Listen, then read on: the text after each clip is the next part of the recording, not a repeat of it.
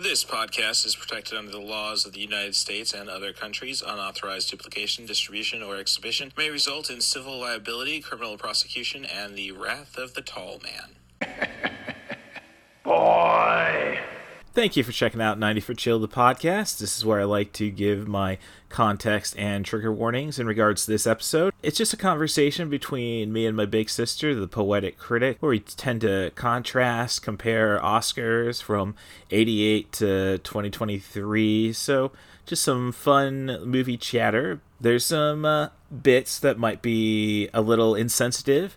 One, my language is a little loose because we're just BSing. Two, I talk about how I use my sister's spectrum rating on my request to get out of work for C2E2. Three, I may have thrown some shade at Jada Pinkett Smith inadvertently, flashing back to a conversation I had with Gregory Carl about that. So, with all that said, I think we'll get everything cleaned up and nice, and I hope you enjoy the show. Little Hand says it's time to rock and roll. Bring the noise.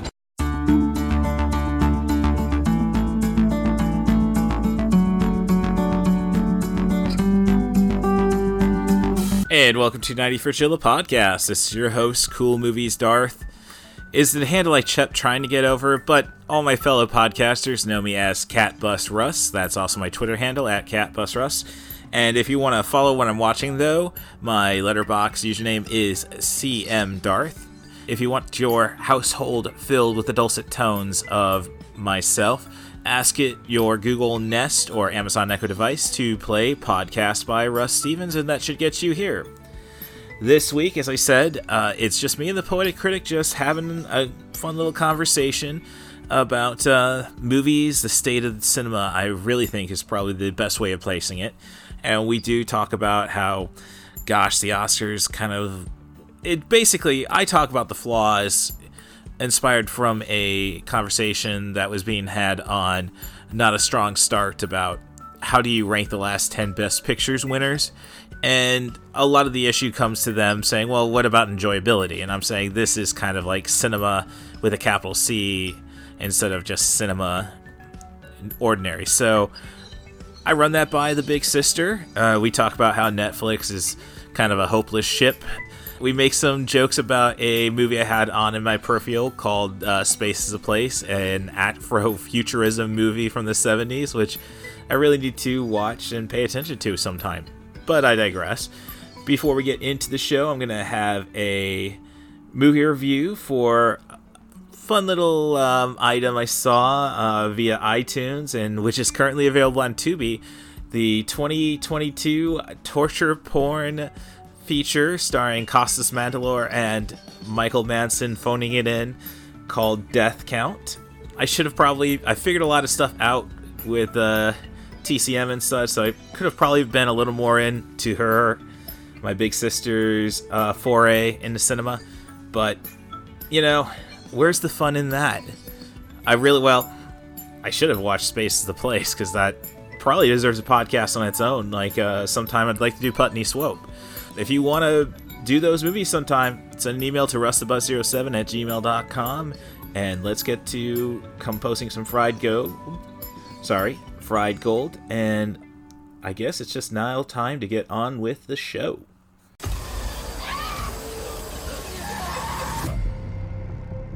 Ladies and gentlemen, allow me to introduce myself. I am the warden, and I have gathered you all here to participate in a little game called And Then There Were. Now we're cooking with gas. An audience will be watching you. Whoa, whoa, whoa, slow down. What's this about a website? Some guy's head just exploded on the internet. Some game or something. Our society has shifted into one built on cyber likes, and it will be incumbent on each of you to acquire as many as possible. The game is about to begin. Is this where I'm supposed to beg for my life?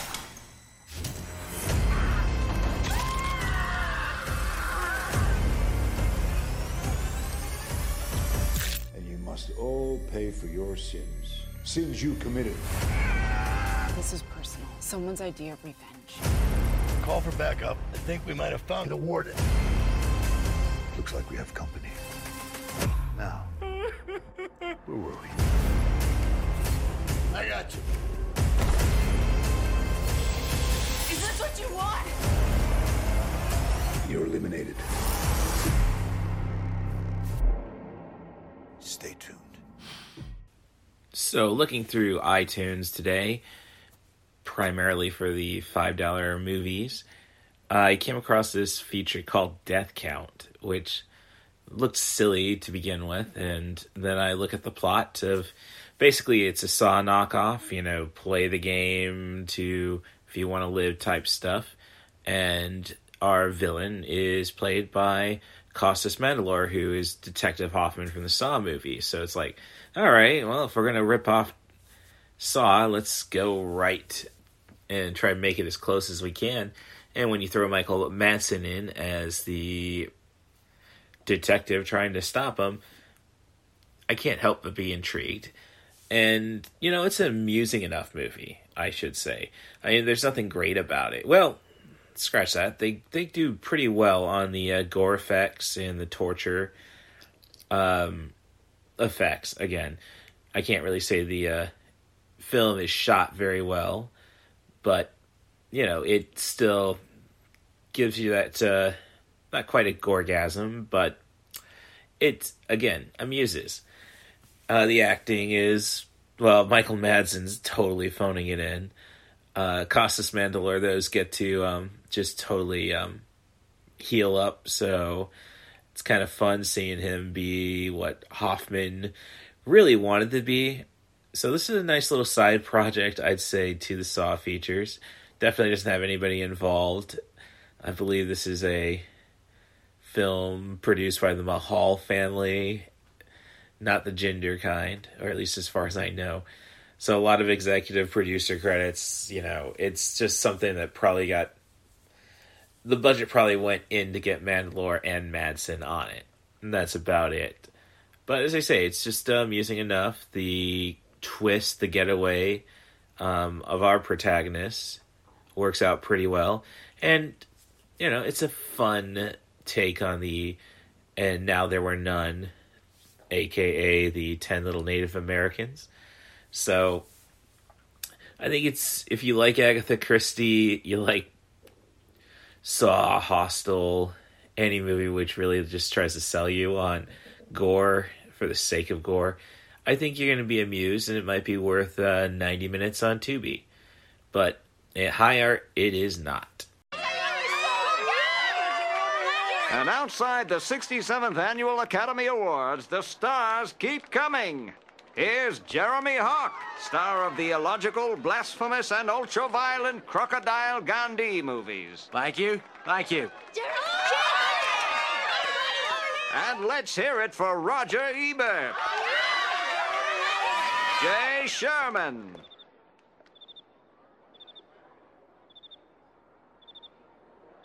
Idiots. Yeah, Zoom just sounds very disappointed in us. I think it's That's just good point. It just realized I think everybody's just using it for podcasting now since corporate America has placed everybody back in the office. just, just there's your leftist tirade to start the podcast, which I think is a little more fun than just the typical introductions to 90 for Chill, the podcast. And this week's guest is the poetic critic, the wisest mind in Central Illinois cinema. You know, you gotta you gotta take some titles when the cinema snob moved up to Lombard. I'm not that smart. Ah. Well, I mean, you're I don't know. We uh recently had a Twitter thing, uh 10 actors that kind of define you. But yeah, that, that that meme thing. Yeah.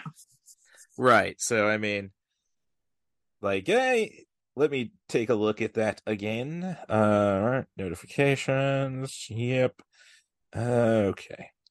No, that's Christine Young. I know it's been past her. Like I was trying to find the original source, but let's see. I think it's just more and now that I look at it, it is more of just a uh, timeliness thing, I think. Which is amazing, you know, just 2 years between us, but you know, Peter Sellers, Dudley Moore, Gene Wilder, Eric Idle, Tom Baker, Jeff Goldblum, obviously Tim Curry, awesome, David Bowie, Jim Carrey, and He- Heath Ledger come up as your uh, Yeah. your modern picks, I suppose. I don't know. I didn't think you were that big a Heath Ledger person. No, I, I worked my way through most of his filmography. about 15 years ago. Okay. I mean, I, I've stated my disdain I didn't the. see the Order of Four Feathers remake, but okay. I saw most of the others.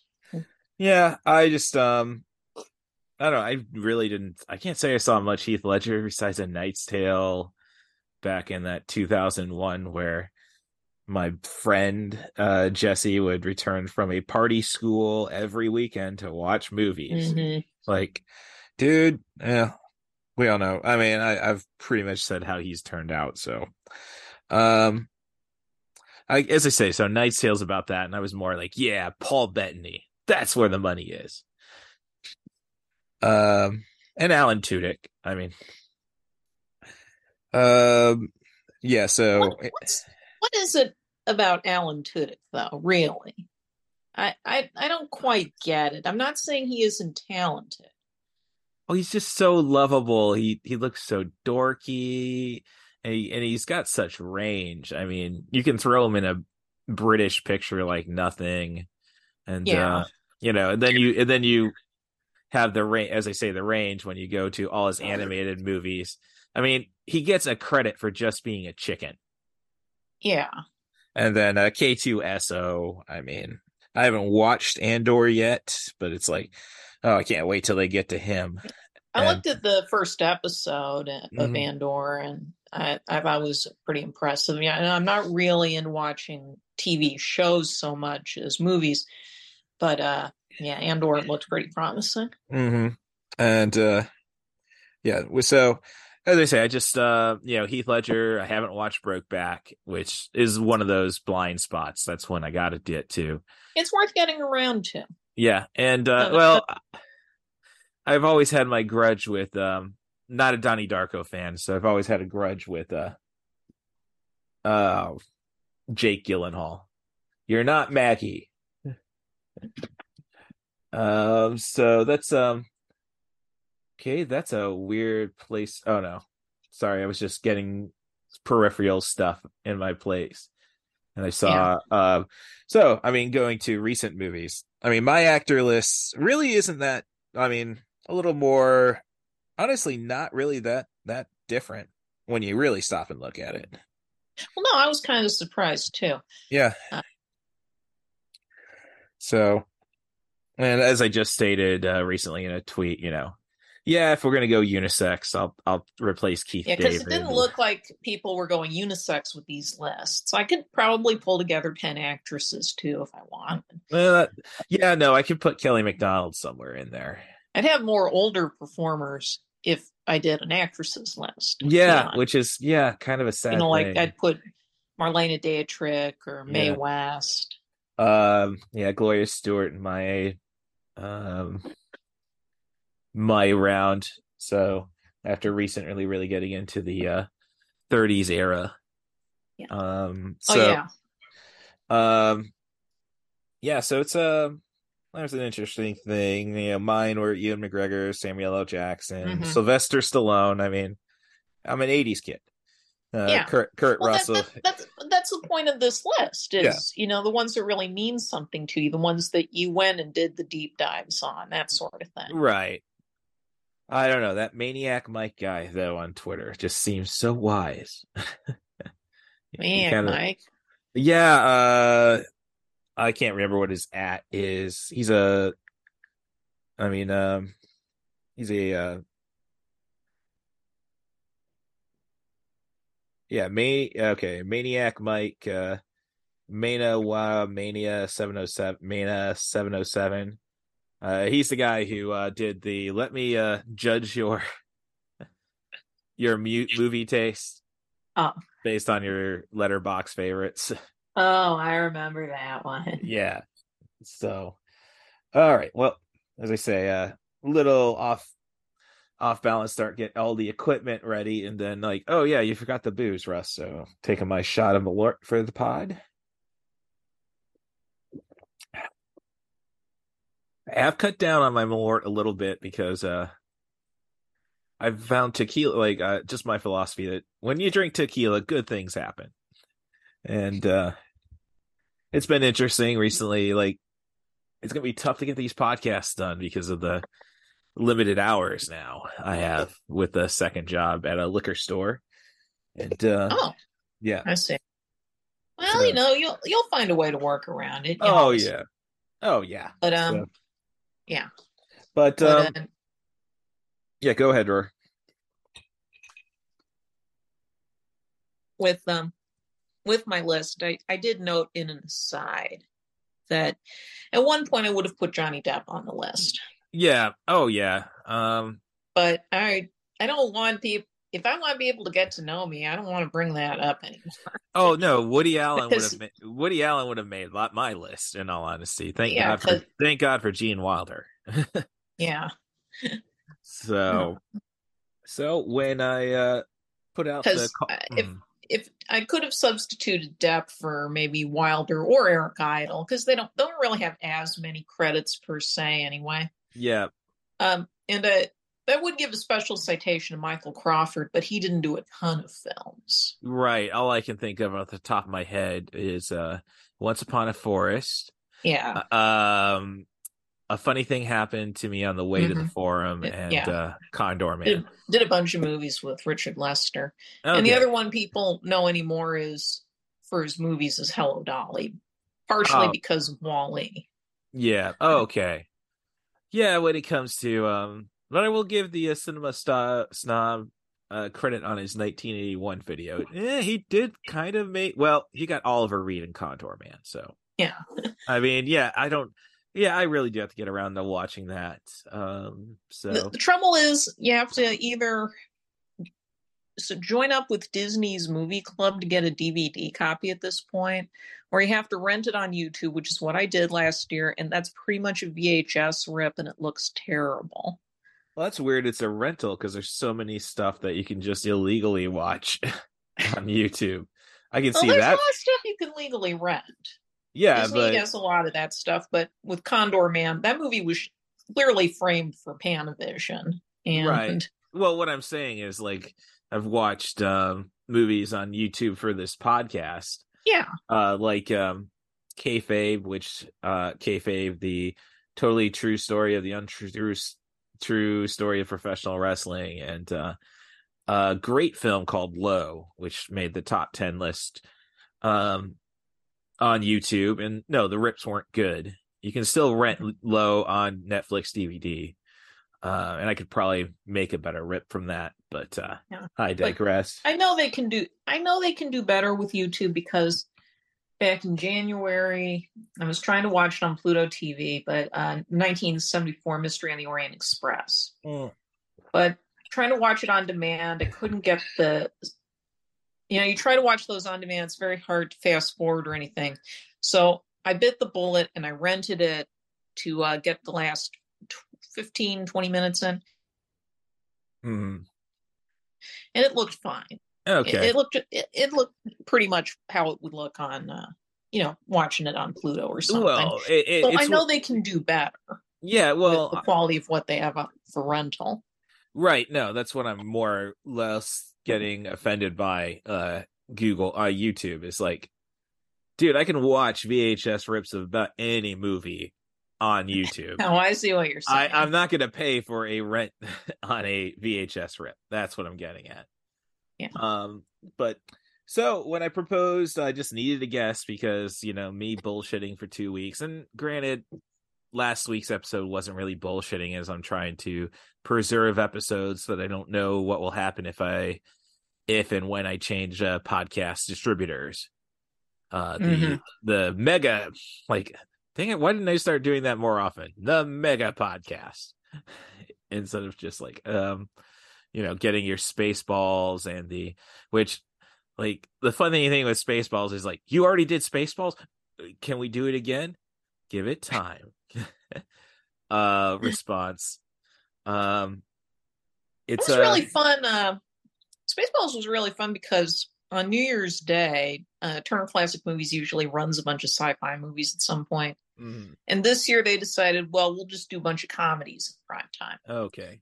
So they started it with Spaceballs, and I was with the TCM Party hashtag crowd, and it went over really well. Mm. And I've noticed, and I, I realized something. Somebody pointed out, you know, it's interesting that in Spaceballs there's no direct analog to Luke Skywalker. Well, that's like Lone Star is more of a composite of Luke and Han Solo, and that works because I pointed out part of the reason the movie works is that they didn't try to just do one to one parodies of every single character and plot point we associate with Star Wars. So it Mm-hmm. has more room to breathe as an actual story. Oh yeah, well, and it goes back to my argument about why people like, oh, uh, especially you know, starting a new job. I'm, you know, getting, oh, you do movies? What? Are you, what? What is this? What's this? And, oh, you know, Yeah. Ninety minutes. Well, that seems limited. Well, I'm obviously a Star Wars guy. Oh yeah, I checked out off the after the prequels, which usually comes from a fellow, you know, a millennial, uh, an older millennial or a Gen Xer. And It's like no, the only reason the prequels aren't that much fun is because there's no Han Solo in it. There's no Yeah. scoundrels. It's watching a monk, a bunch of monks, and uh you know, it's like you They're know, not like the cool kung fu kind of monks you see in some movies. uh, I wouldn't say necessarily say that. I think pretty much the cool monks are all grounded in the uh, Jedi Order type stuff. Yeah. But you but you get fun scoundrels in the in those movies. And there's no Han Solo in the prequel, so you Mm. don't have a scoundrel. And that's what Yeah. made that's what made Guardians of the Galaxy's first feature so great was well, basically everybody's a scoundrel. Yeah. So yeah, it's um so that's uh but you know, going moving on to, you know, how we got to this podcast recording, it's basically like my Kevin Smith podcast ended up getting canceled last minute. No offense to Oh. that guest. Uh, you know, life happens. I just wish I had the life where I could cancel random stuff. Uh in- instead of the instead of like, oh yeah, I screwed up time zones or right. Yeah. But um no, you just so you said, "Oh yeah, I'll, I'm free Sunday," and it's like, "Okay, cool. What are we talking about?" And she said, "Potluck," and it's yeah, like, sort of okay, so it's it. like I did go to IMDb and research Potluck. I think there's a 2012 short film where you got Potluck and you got a certain little leaf in the uh, poster for a film with no plot description on IMDb. well, I was But yeah, so I was giving I was just trying to come up with something on the fly. yes, exactly. I gotcha. And with that in mind, I was thinking, you know, we have a, there's a lot of stuff going on right now. And Um, we're, we're we've got the Oscars in a week. Yep. And I'm getting frustrated because there's like a zillion streaming services, and most of this year's big contenders aren't on the the ones I have or I have access to. Well, let's, yeah, I I just have you. Well, I can offer you my Shudder pat, uh, account information. Maybe there's something. I don't think that can help me right. No, I'm I'm just. I'm just I'm just kidding. You know, if I didn't have Criterion, I would probably look into Shudder for you know that kind of boutique streaming need. uh, you know, really, you should just go if you're going in the Shudder. I would probably just get the AMC Plus membership because that also gives you IFC Plus and Shudder. Mm. if I'm reading it correctly. It sounds too good to be true. Um, but no, Shudder's just a fun service when you have the Yeah. likes. I mean, I've heard I've heard virtually nothing but good things. yes, and yeah, but as I say, I think AMC Plus because um, Ali was talking about because I tried accessing Netflix one night, having her credentials, and you know how Netflix is now cracking Yeah. down, which is like Mhm, exactly. you're not offering what got us to Netflix. uh, why are you now deter? You know, telling us don't go to Netflix? I mean, it's just silly. Okay. It's but of the ten best picture nominees, the only one I've seen so far is Elvis. Mhm. And HBO Max does have the Banshees of Uh, Inisherin. Sharon, I think that Yeah, I I have. Not I mean, I'll probably pronounce get around to that. Mhm. Try to anyway. Yep. But the other nominees are all on other services. Right. Yep, and uh yeah, I mean uh recently like you know, I bought an iTunes gift card for to purchase the wrestling pay-per-view tonight and hmm um then it's like, okay, well, I put seventy five dollars on it. What's on iTunes right now? And end up getting a lot of, you know, oh, well, you know, I want to clear out DVD space, which is not necessarily true. It's like I really want Black Cauldron in in 4K, and I really want Tron in 4K. I still keep the other. But isn't Disney Plus streaming those? Yes, but if I took the time to buy it once, I see what you're saying. Um, but Banshees was only five bucks, which was like right. I still and, need to get around to Crimes of the Future. To be honest, I was, well, I've got a few newer releases I need to get to. Well, with that said, you know, I'll uh next time I'm in mm. town, you know, I think I've ins- I think I've installed your TV with my Apple uh, account information, and so it's in there. Mm. Um. Well, yeah. Next time you come over, see if we can do something, or else I'll just try and get a physical copy. Oh yeah, but as I say, I think it's uh if you go to Apple TV, it's not mm-hmm. Apple TV Plus, obviously, which I've started listening to the um problem podcast with Jon Stewart. So it's like, oh and as a football fan, real football, it's like I do have to get around to Ted Lasso. And so it's mm-hmm. silly stuff like why did I not actually take advantage of that year of Apple Plus when I uh upgraded to my Apple my iPhone 11. Mm-hmm. Um yeah, which um but so yeah, Ali was as I say, they're cracking down on passwords on Netflix and it's like uh you know, I haven't taken the time to look at the complete list of best picture nominees. Um but for me to expect that Netflix had like I don't know, I don't hear I don't see score I didn't hear anything about Scorsese or Inarritu offering a movie on Netflix. I don't think they're in the running. Mm. So, yeah, it's just a very weird time though. It's like, um, but doing all this, it's like, okay, I got to try to be on the same page as Rory. So, um, let's see what she's watched on her Letterboxd. And thankfully, that made me allowed me to discover the Watch TCM app, which is pretty much for people who have uh cable or satellite. Yeah. So yeah, I've been able to get that. So I can I can kind of play around with the TCM parties because it does have a live feed on it. As I say, it's basically yeah. a cable channel. Um, like TNT and TBS. Right. So and uh so it's like, eh, eh, I don't know, don't know about that one. And it's like, oh, the Ritz sounds interesting. And then actually, I have Ritz went over really well. It was part of the last night of the uh the star of the month for February was Rita Moreno. Mm-hmm.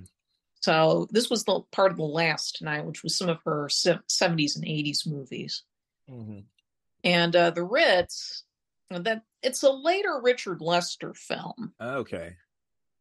And this was he did it the same year as Robin and Marian. Oh, and this was right before he, you know, this was kind of in the downtime between the stuff he was doing for the Salkinds with the uh, Three Musketeers duology on mm. the one end, and the later and uh, Superman two and three on the other.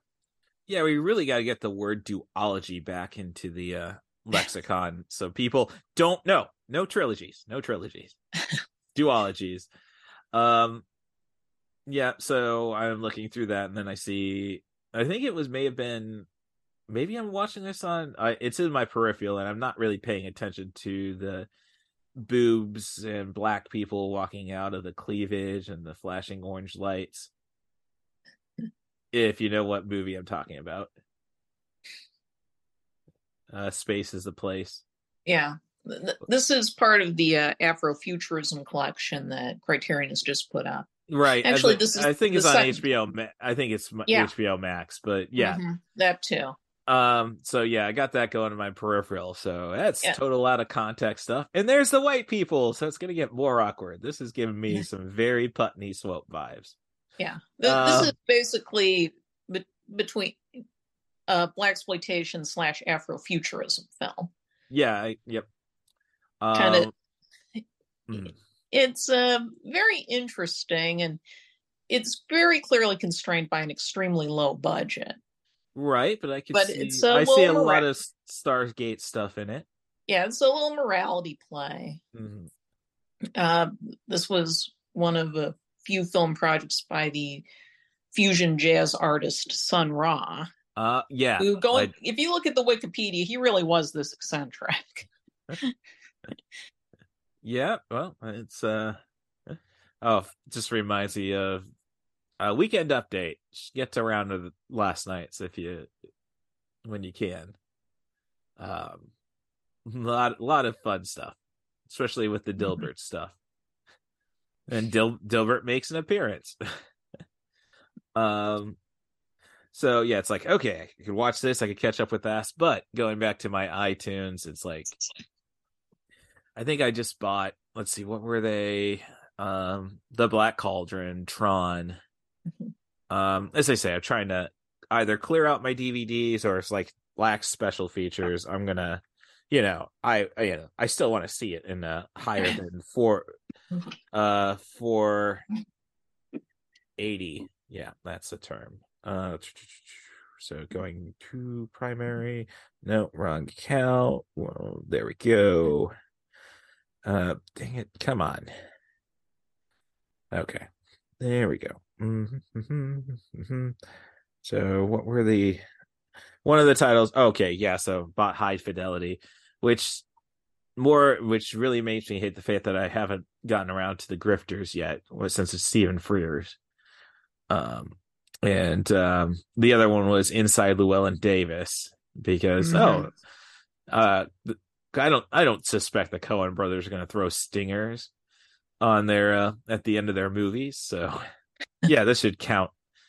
Um so yeah, it's uh that was actually something at, at work. Somebody when I told them about the podcast. Well, how long is um oh, Fargo? And I said, eh, I think it's a little too long. But that's like the perfect movie. it's like you know, I get it, but I the Coen brothers, like for the most part, like Blood Simple's a perfect movie, if not too perfect. This is your freshman out outing, guys. um and there's a lot of backlash on Hail Caesar. Like, I, am I the only guy who likes the inside Hollywood bullshit of that feature? I think David Merrick, the Broadway producer, once said that the reason the musical Gypsy was not as popular as expected for all the acclaim, and it, and you know, it's had is, is that people uh, don't care about the pro- the ordinary person does not care about the problems of show people. Oh, I could see that. Like, um, I mean, we all agreed, like, eh, the lady, like, I think more people had fun with the Lady Killers, but it's like, and it's probably the Coen Brothers' worst movie, which is mm-hmm. saying something because, as I say, I like the Lady Killers, but. Well, uh, Lady Killers has the what one thing working against that is it is a remake. Yes, I I acknowledge that too, but yeah, what whatever what else can you get J.K. Simmons sparring with Marlon Wayans? I don't think you're going to get that in Glorious, which has finally got its iTunes release. But I have Shudder, so all right. Just pouring myself a on the rocks martini, and I have my uh, uh, Chromebook with the quote from The Simpsons. in the event that I do not dig it. and it's not the oh the kiss of death. What else could I need today? um so that's uh so going back to my iTunes, so it's like I'm going through this and it's like, well, what's going on otherwise? Four ninety nine stuff. And then I see this uh so instead of watching a movie that Rory has watched recently, I found a movie on iTunes for sale. I did not purchase it because it's still it's on Tubi from 2022 called Death Count, which is uh you know, I know I've done a lot for the Saw franchise with this podcast. So I keep getting good feedback about those episodes. But and that it was a uh, Costas Mandylor, which my mom seems that mom has a has a fascination with the actor. I haven't directed her to the Saw movies, but he he was one of the he was the primary antagonist of the last uh the second trilogy and the 3D movie. So it's kind of like, oh, this is a torture porn movie, and we got him at he's the antagonist. Yay! Low budget low budget Saw, cool, which was fun. Um, the only sad thing about it, and like Blood Rain, is Michael Madsen took the took the job. So, yeah, that, so that was my last night.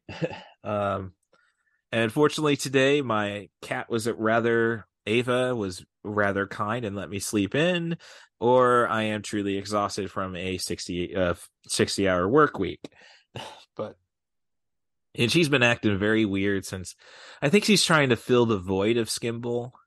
Mhm. Like, oh, well, you didn't mind his annoying shit. Like, you're a queen kitty, Ava. You were, you know, you just needed worship. And now it's like, well, somebody's got to go and trash the place. like, no, no, we did not need the place being trashed.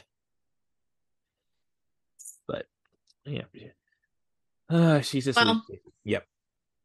Well, what I'm trying to get at is Mm. thinking about things like trying to see the Oscar nominees or Okay, see right. what's available where.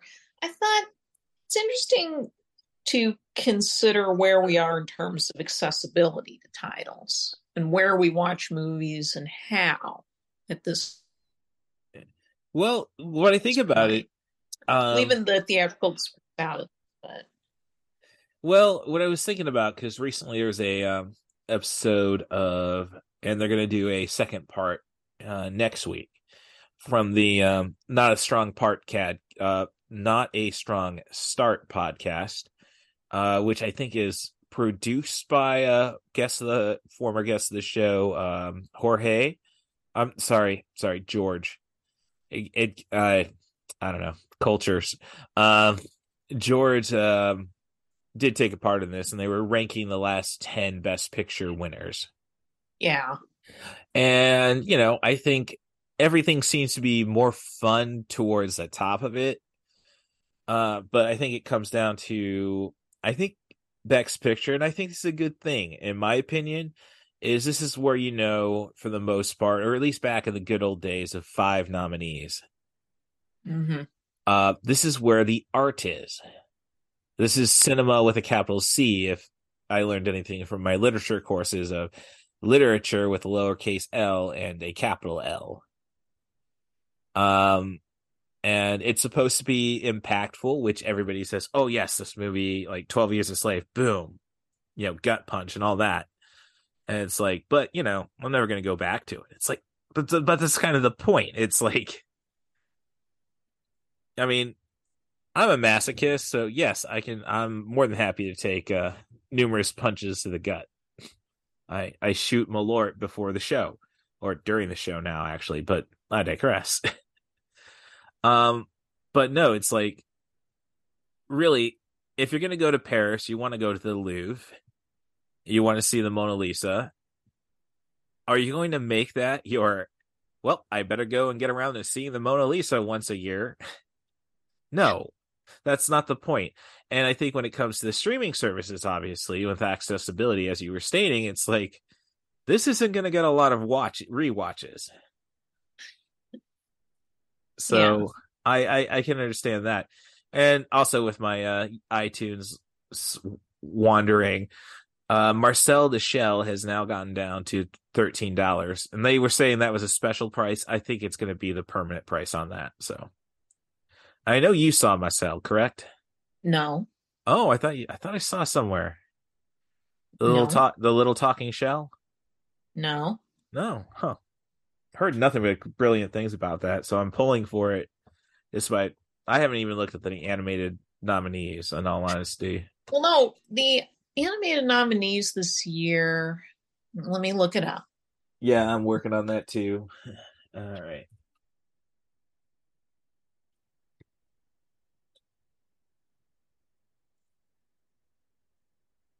Ava, make some noise. Don't need this dead air. That's the problem. Ava's still not a talkative kitty.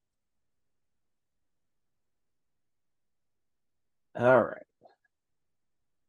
Well, Pinocchio. Well, nominees are Yep. Guillermo del Toro's Pinocchio, Yep. uh, Marcel the Shell, uh, Puss Mm. in Boots 2, The Sea Beast, and Turning Red. Uh, Well, Sea Beast is what I got to get around to. That's Netflix. Okay, well, well, so much for that.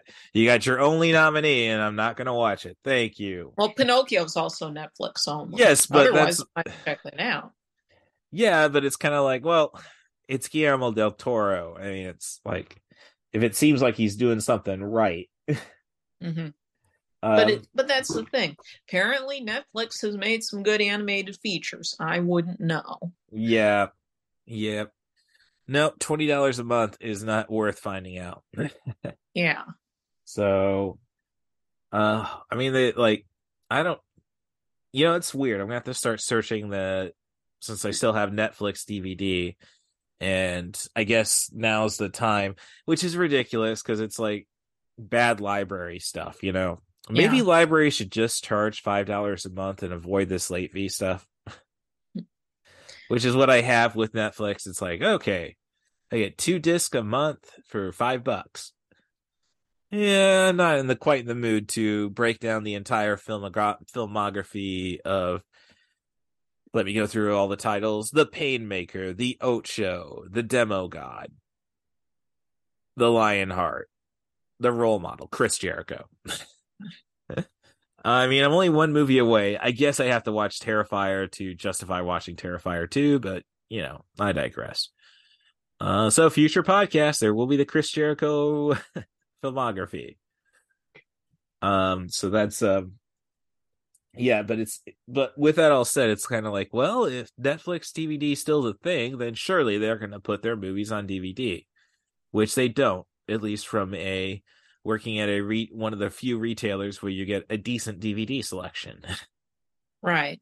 Um, now, Criterion does have an arrangement with certain Netflix with to get certain Netflix titles out there, like Roma and The Irishman right. and Marriage Story, but there's still a lot of stuff that's fallen through the cracks so far. Like, there's no physical release of Jim and Andy: The Great Beyond. There's no physical release of Dolomite Is My Name. oh, that's criminal. Yeah, the, the latter especially. Uh, Yes, no, I, I was about to say I wasn't saying no offense to J- uh, Jim Carrey. that is a How the fudge did Avatar: The Way of Water get a nominee nation oh Best, best picture. Picture? Uh, well, it's a very popular movie that many people greatly enjoy. Ah, but that's just it. No, that's what I liked about the best. Like you can say, "Oh, the Best Picture was pointless. Nobody watched the movies." It's like a little bit of elitism, please. Well, that's not fair because even in past decades, it's not necessarily elitism. A lot of it is how how much you can afford to push for the campaign. A lot of it's industry politics, and a lot of it is some specialized tastes among the voters that the people at large don't have. I mean, Well- sometimes you get really lucky and you get some really interesting lineups. Because if you look at a lot of the 1980s lineups, like roughly the first half of the decade, there's a lot of there's a really interesting mix of these really popular movies and then the more eat your veggies sort of films. Yeah, but it's kind of what I appreciate about the Oscars. It told you the veggies you should be eating. Well, no, I don't. That that's not a bad thing Mm. at all.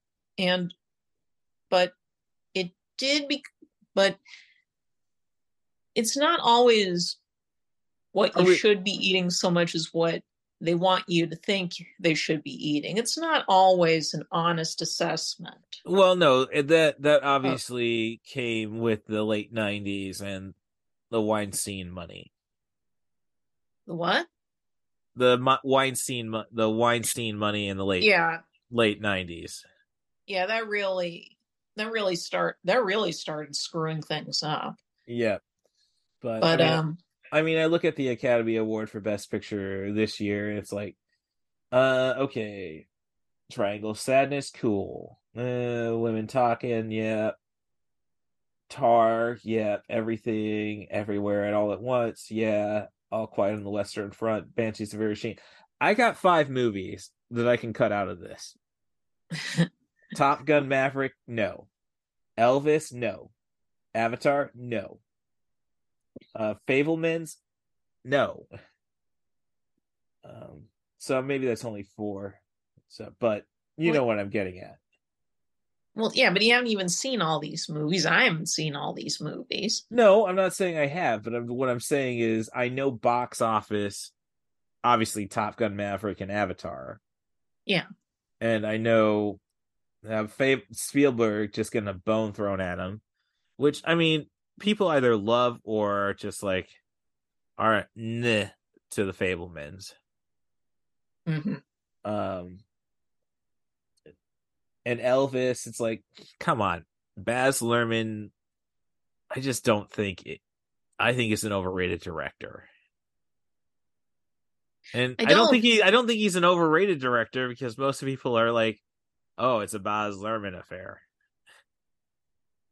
I mean, I've heard more people go on about how his stuff before Romeo and Juliet than Yeah. Like Strictly Ballroom. He didn't do a ton of stuff before Romeo and Juliet. I know, but it's like everybody says, "Well, that's the good stuff." Mhm. Well, it's sort of how uh if you look at the Danny Boyle filmography, I don't think at this point anyone would put sl- people tend to put Slumdog Millionaire in the top five.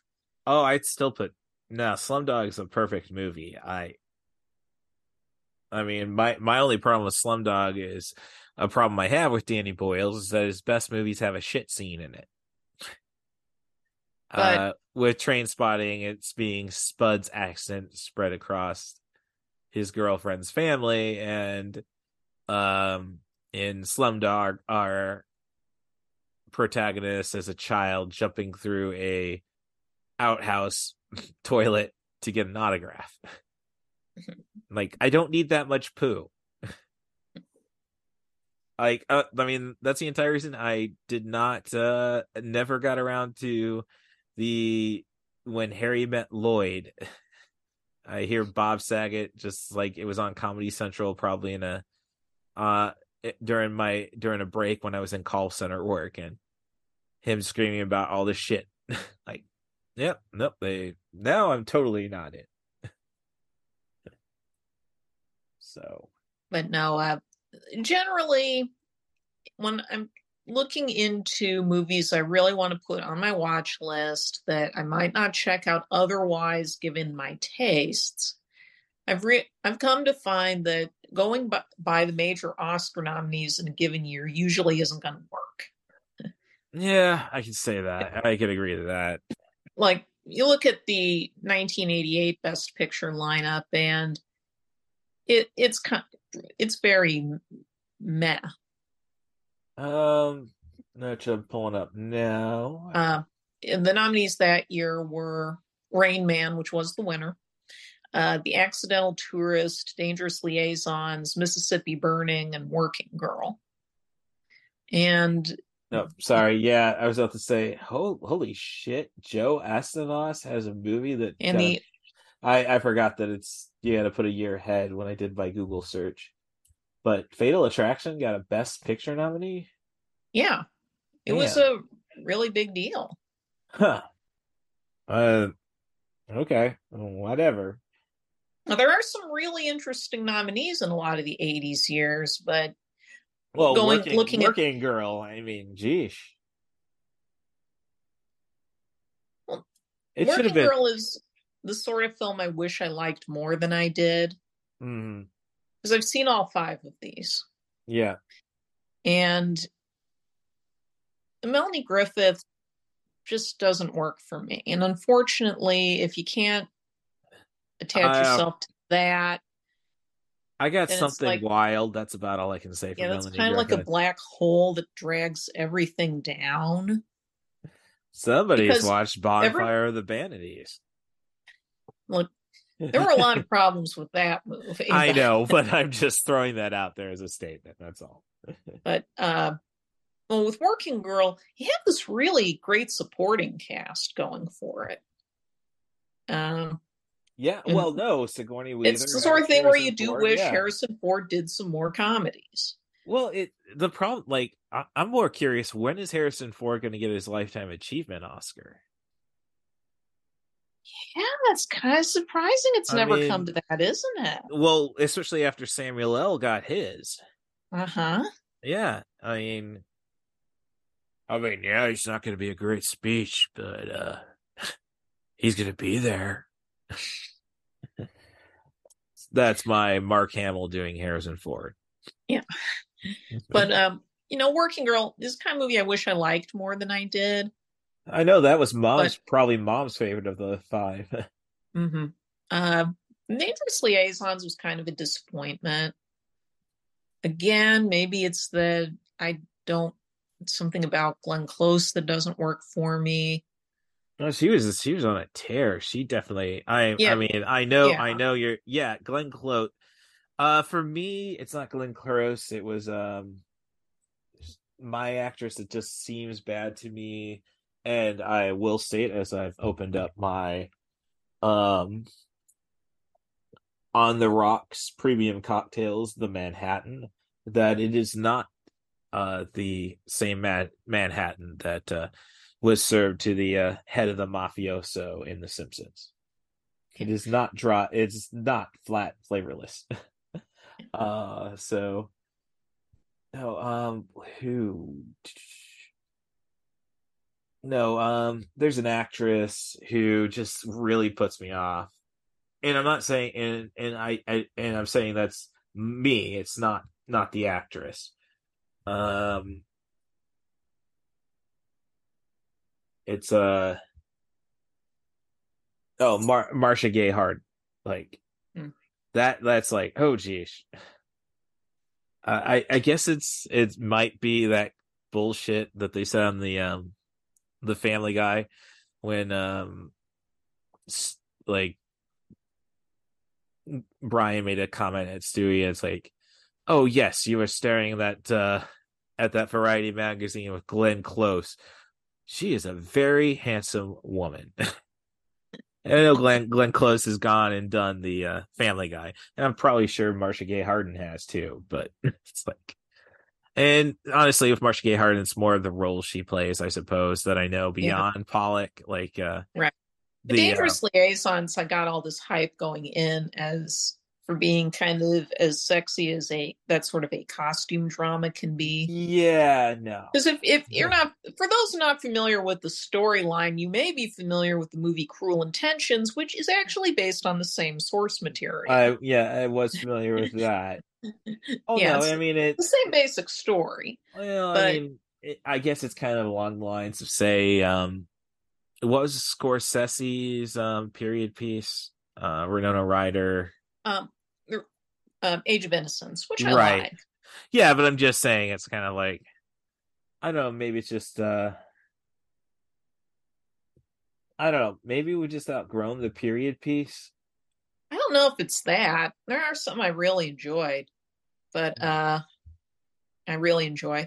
But it's a tricky form to pull off. Yeah. well, Especially I think part of the problem was acting became as acting became more naturalistic. The right. sort of heightened approach the a lot of older period pieces took didn't take. The thing about Dangerous Liaisons is that the supporting cast is quite good. oh yeah. There's, there's an early Peter Capaldi appearance. Keanu Reeves is in there. Yep. Uh, And yeah. they're all and they're all lively and fun to watch. Well, and you I'm have Malkovich. Oh, sorry. I'm Yeah, uh, he doesn't really get to tear it up in that one. uh well, he really I have to wonder a- what it would have been like if this was if the actor who played the role on stage, which was Alan Rickman, was Oh, in it. geez, yeah, yeah, He, that. he, yeah, he did the show on stage, hmm Yeah, I and then now I like Rain Man enough. right. I see why that movie was as popular as it was, Mhm. and it, you know, it was fair for its time and how it depicted autism. Although, you know, nowadays it kind of Yeah. Um. it's a yeah. of a hidden misrepresentation because most of us don't have the savant skills depicted in this film. I But well, there's a I've lot it seen. gets I've right- seen.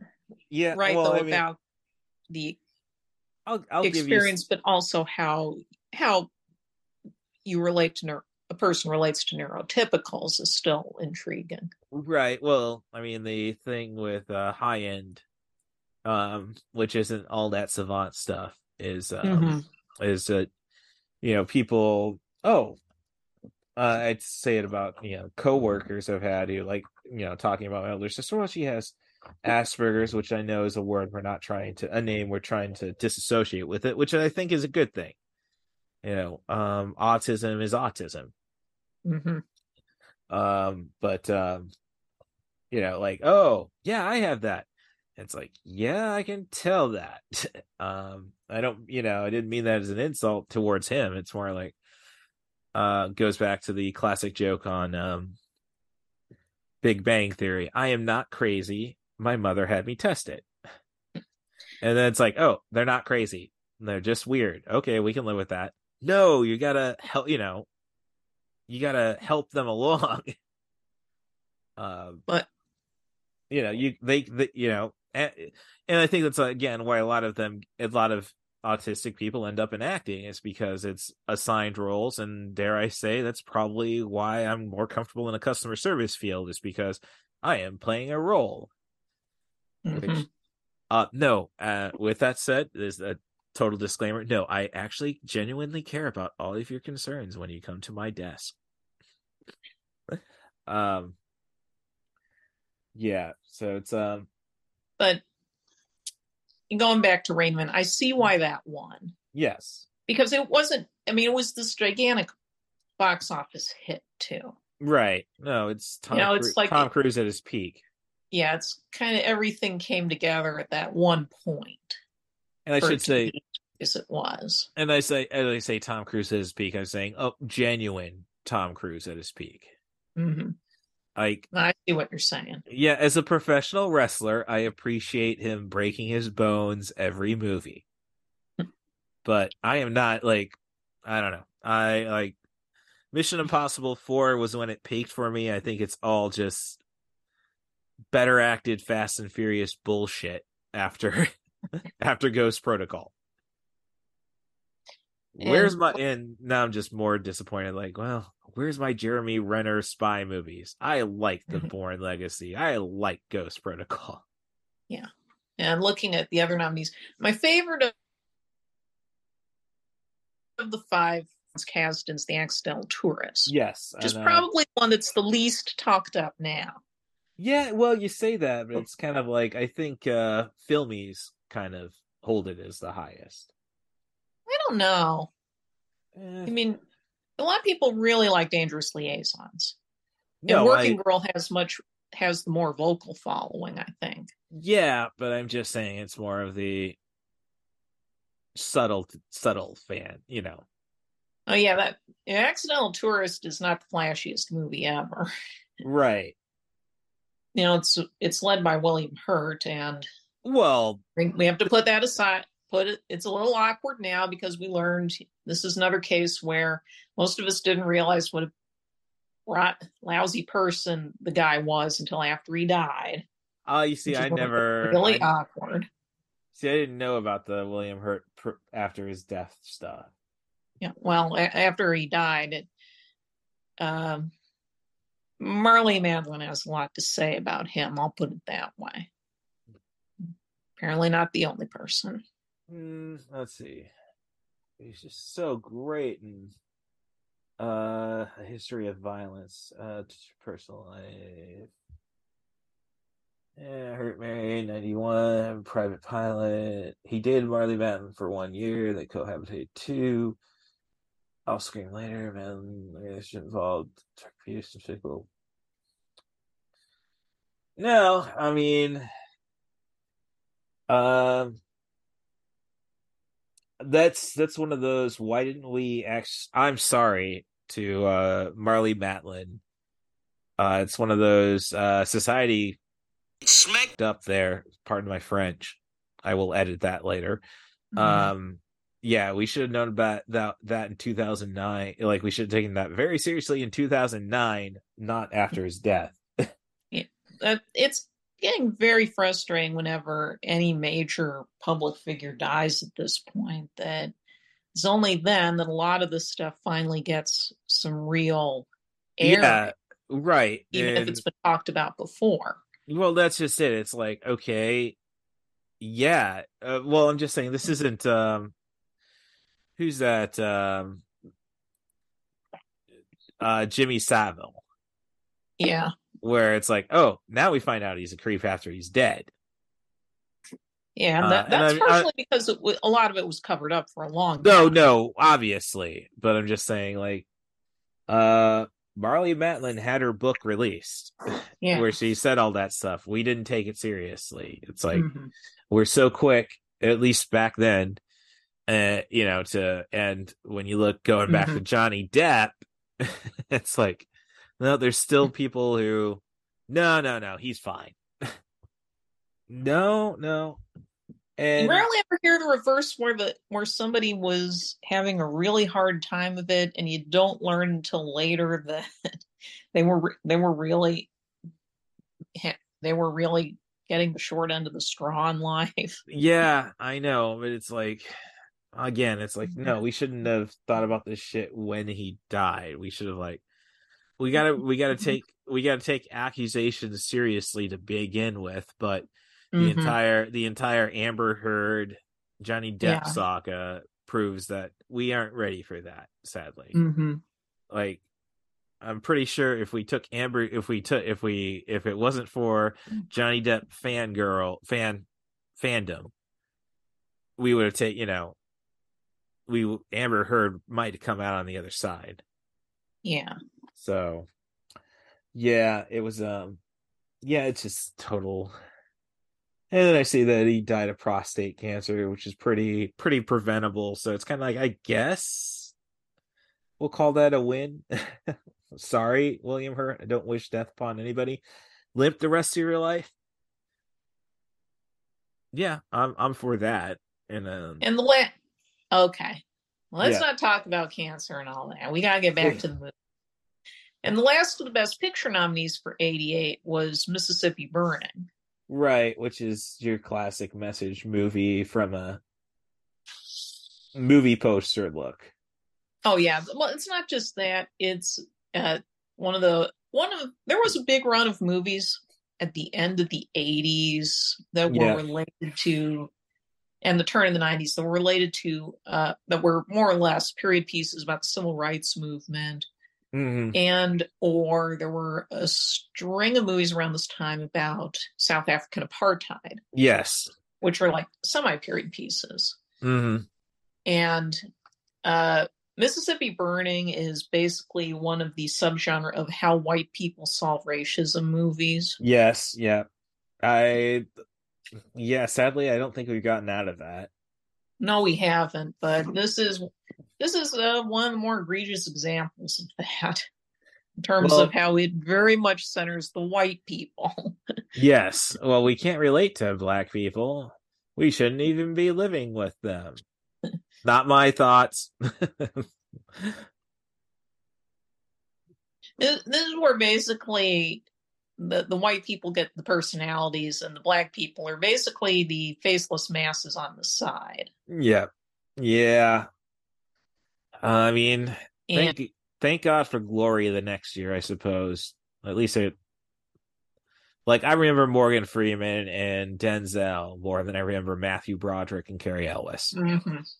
Yeah but that says a lot too about what the priorities were with, when you look at the 1988 nominees but this also goes to show that what often gets there isn't isn't the it's more like what the academy's comfortable with because if you were going to put a Willem Dafoe movie up at the top for 1988 We yes, it it'd be the passion. it would not have been Mississippi Burning yes, no. It it'd be uh Dang it, I Last- Last Temptation of Christ, yes. Uh but thinking of Willem Dafoe, uh, I recently watched the video today um on YouTube from Wrestle Talk. Uh actually it was probably their sister channel, Partsfunknown. Um of worst WrestleMania entrances. And they brought up the fact that oh you're winning a champion you're winning tonight get a cool entrance you're losing tonight get your uh get your live you get your theme music played live and it's kind of like after um it's kind of making me think well that's what wrestling needs more of now i'm not saying weekly but yes, live musical performance. That's probably another reason I dislike uh, music movie musicals for the most part, or Mm-hmm. is like, yeah, no, it doesn't fit the narrative, but you know, Streets of Fire, like that's what I want for. I know Hunter Hearst Helmsley, Triple H, Paul Levesque, um, has a heart condition that won't let him wrestle again. But we're leaving money on the table if we don't get the Will Ferrell. Uh, sorry, sorry, Willem Dafoe, the Willem Dafoe versus Triple H Sledgehammer fight. Mm-hmm. Like that. No, Streets of Fire. Now I'm further appreciating that movie. It's like yes, we could use a musical number to build up this anticipation. so, like, there's a there's a uh, Japanese wrestler. She was a former Japanese pop I- idol, uh, Mhm. Maki Maki Itoh. So when Yeah. she got when she got kicked out of her girl group, probably for being too old or some shit like that, she went into wrestling and she sings her entire entrance music live. I mean, God, God appreciate that. Streets of Fire was very popular in Japan. I did not know that. Oh, yeah, right. it was a major inspiration for I think uh, I think I- Bubblegum Crisis I could see that. Uh, well, I I'm only I I'm only familiar with 2040, but I can definitely see that.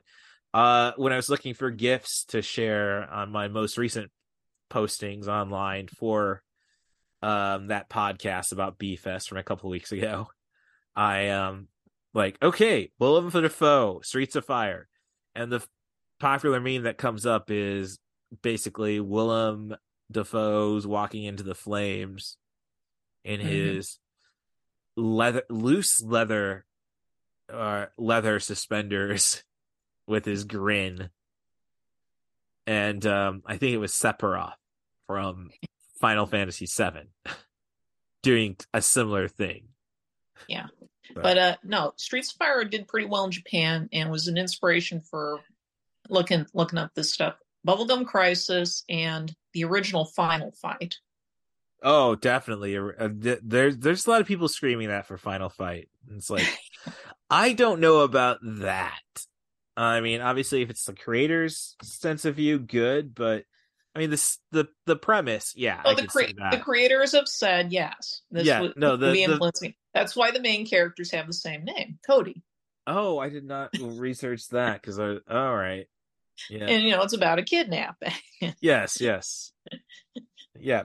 Fi- like I'm just glad I still like when I purchased a Super Nintendo uh, Classic. And it's like, what games are on this? all all winners, cool. And I can sell these. Mhm. Di- I can sell these old physical copies. And then it's like, and then I'm watching a what culture video games list, and it's like, oh, characters you can't see anymore because, um, the poison character, like they had to go and play replace her with a male equivalent. and so poison's actually considered the first transgender character in video games. Yeah. and it's like oh shoot do i still have my copy of 19 of super nintendo final fight where that's the only place it is? Yes good. Collector's item, something i'm not going to sell but at least i at least i know if i have a drug addiction someday i will um do, do some bob saget for that with that so But what it comes down to is when you're dealing with award season, you always have to take things with a grain of salt. Should be obvious, but it isn't always to everybody. So, with that said, though, um, it's a co- comment, a constant uh, suggestion on the Rewatchables, a podcast on the Ringer Network, and usually hosted by the guy who runs the entire network, Bill Simmons. That we really shouldn't have awards until five years after the movies come out. I don't know. Well, I mean, it's basically justice for Val Kilmer not getting a supporting actor Oscar for Tombstone. But you know what I'm getting at. Like, really, what's the impact of the feature?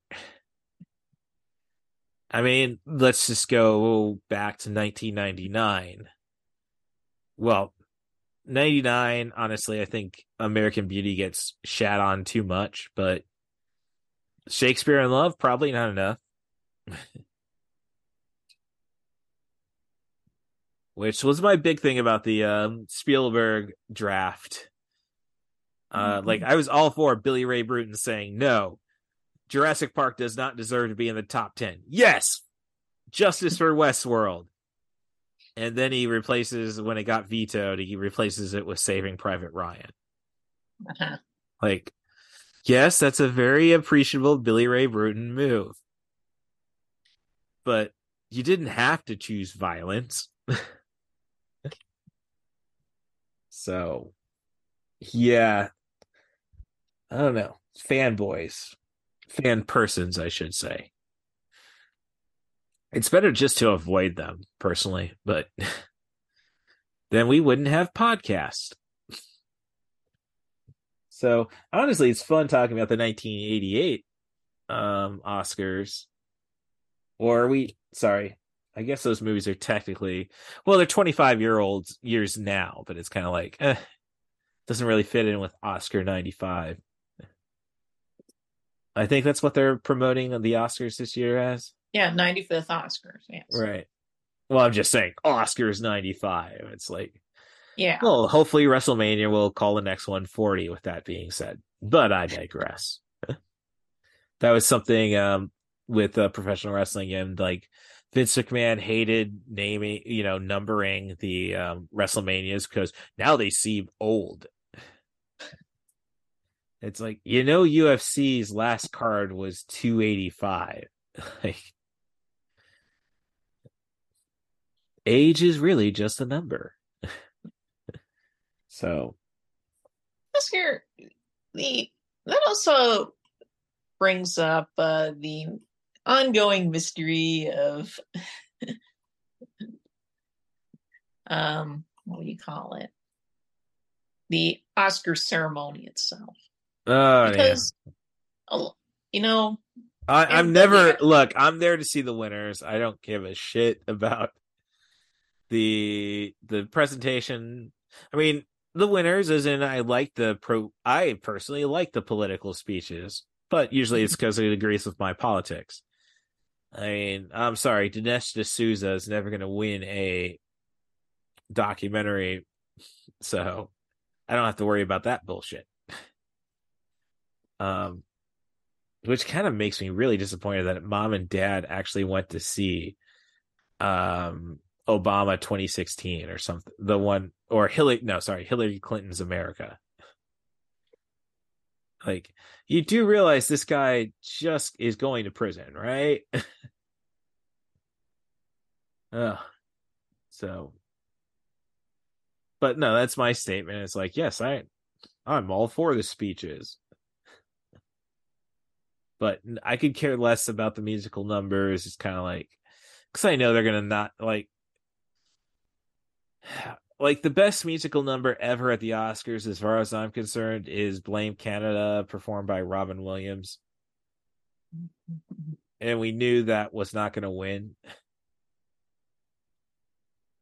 So, and let's see what won the 1990. Uh, what which Little Mermaid song won? uh, Under the Sea. Okay, that was okay. but wasn't Kiss the Girl nominated? Yes. Oh, geez. See, it's like, and uh, for Aladdin, did new uh whole new world win? Yes. Oh, that's bullshit. Because wasn't uh friend like me nominated? Yes, it was. And wasn't that the best performance? Yes, it was fine. okay, that's what I'm getting at. I don't need the pomp and circumstance aside from booing when they forget a name on the posthumous awards. So don't f- smeg up Tom Sizemore, is what I'm saying. Well, the at this point, the in memoriam segments kind of become an embarrassment for one thing, you only do about 30 to 40 names. Then it's an embarrassment of riches.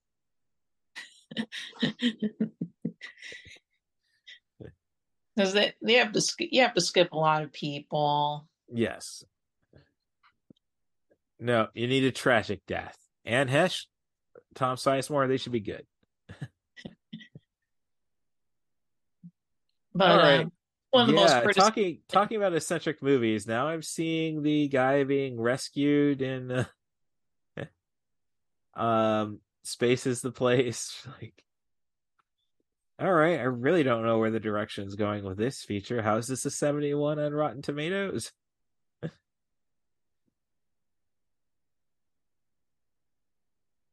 it's like, oh, you know, these guys aren't actors. okay. In memoriam. uh because that was one of the most criticized parts of last year's telecast because they were trying to do a gospel style number during the in memoriam as well. oh no. and they no. were giving and they were giving certain performers higher priorities than others Yeah.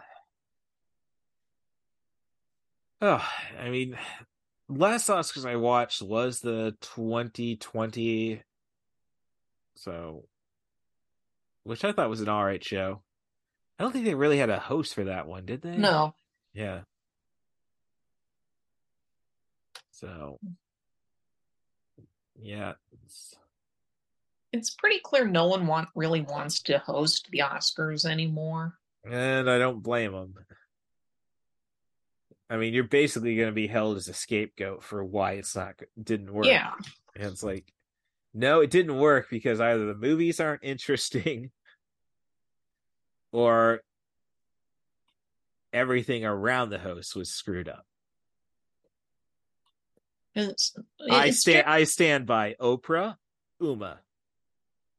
I was Uma? tweeting along with last year's show, and uh, it was general. The tone generally was that show was a disaster even before Will Smith did that thing.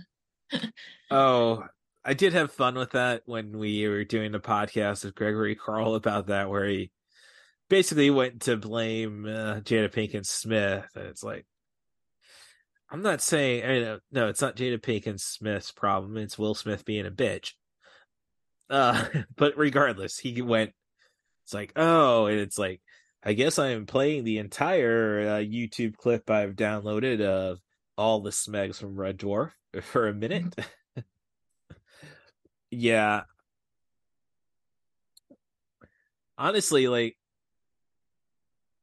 they really should be like I know for ratings they should really be not forming these crisis groups and everything. you get a year that you're like this year you can say, "Oh, it surely will not happen again." Yeah. And then it'll happen and then it's like now it's a selling point. Well, no, I, I can't remember the last time they put together a crisis team. I think the last time was in 1989. Well, Which was the show, which was for the 88 movies. yeah. Uh, because Yeah. they actually did this team afterwards because it went over so badly. Right, but that was just a bad show. not Well- not not a emasculated douchebag slapping somebody because he because his wife can't take a joke. But Bad, yeah, bad joke. but yes, yeah, this but last year's show was pretty unha- pretty unfortunate experience.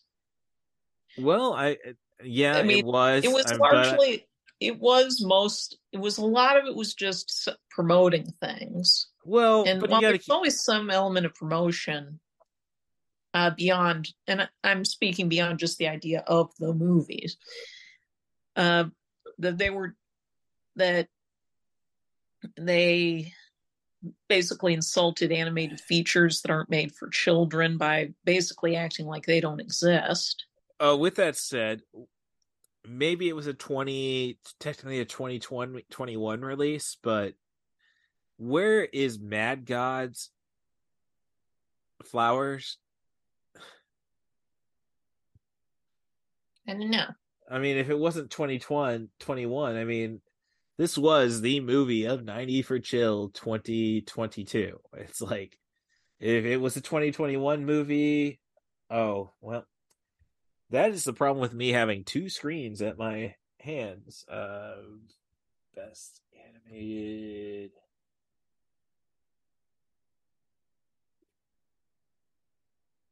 Feature 20, 22 uh, nominees. Okay, 2022. Uh, probably Raya and the Last Dragon was not worth it. Well, no, honestly, mom watched Raya and liked it, so I guess that puts it ahead of Encanto. Um, but that's like, no, like that's just I no, no. Honestly, screw the Oscars now. Where is Mad God's nomination? I wish I could find the short lists and see uh, what it would have been eligible for. Well, Mad God, well, I, I suppose you could break it down to shorts, but Mad God no, was shorts. 90 minutes. No. Yeah, I know what you're going for when I say all that. Well, the shorts look pretty solid. That's at least 2022. Honestly, shorts are probably more meaningful than the features. That's the problem.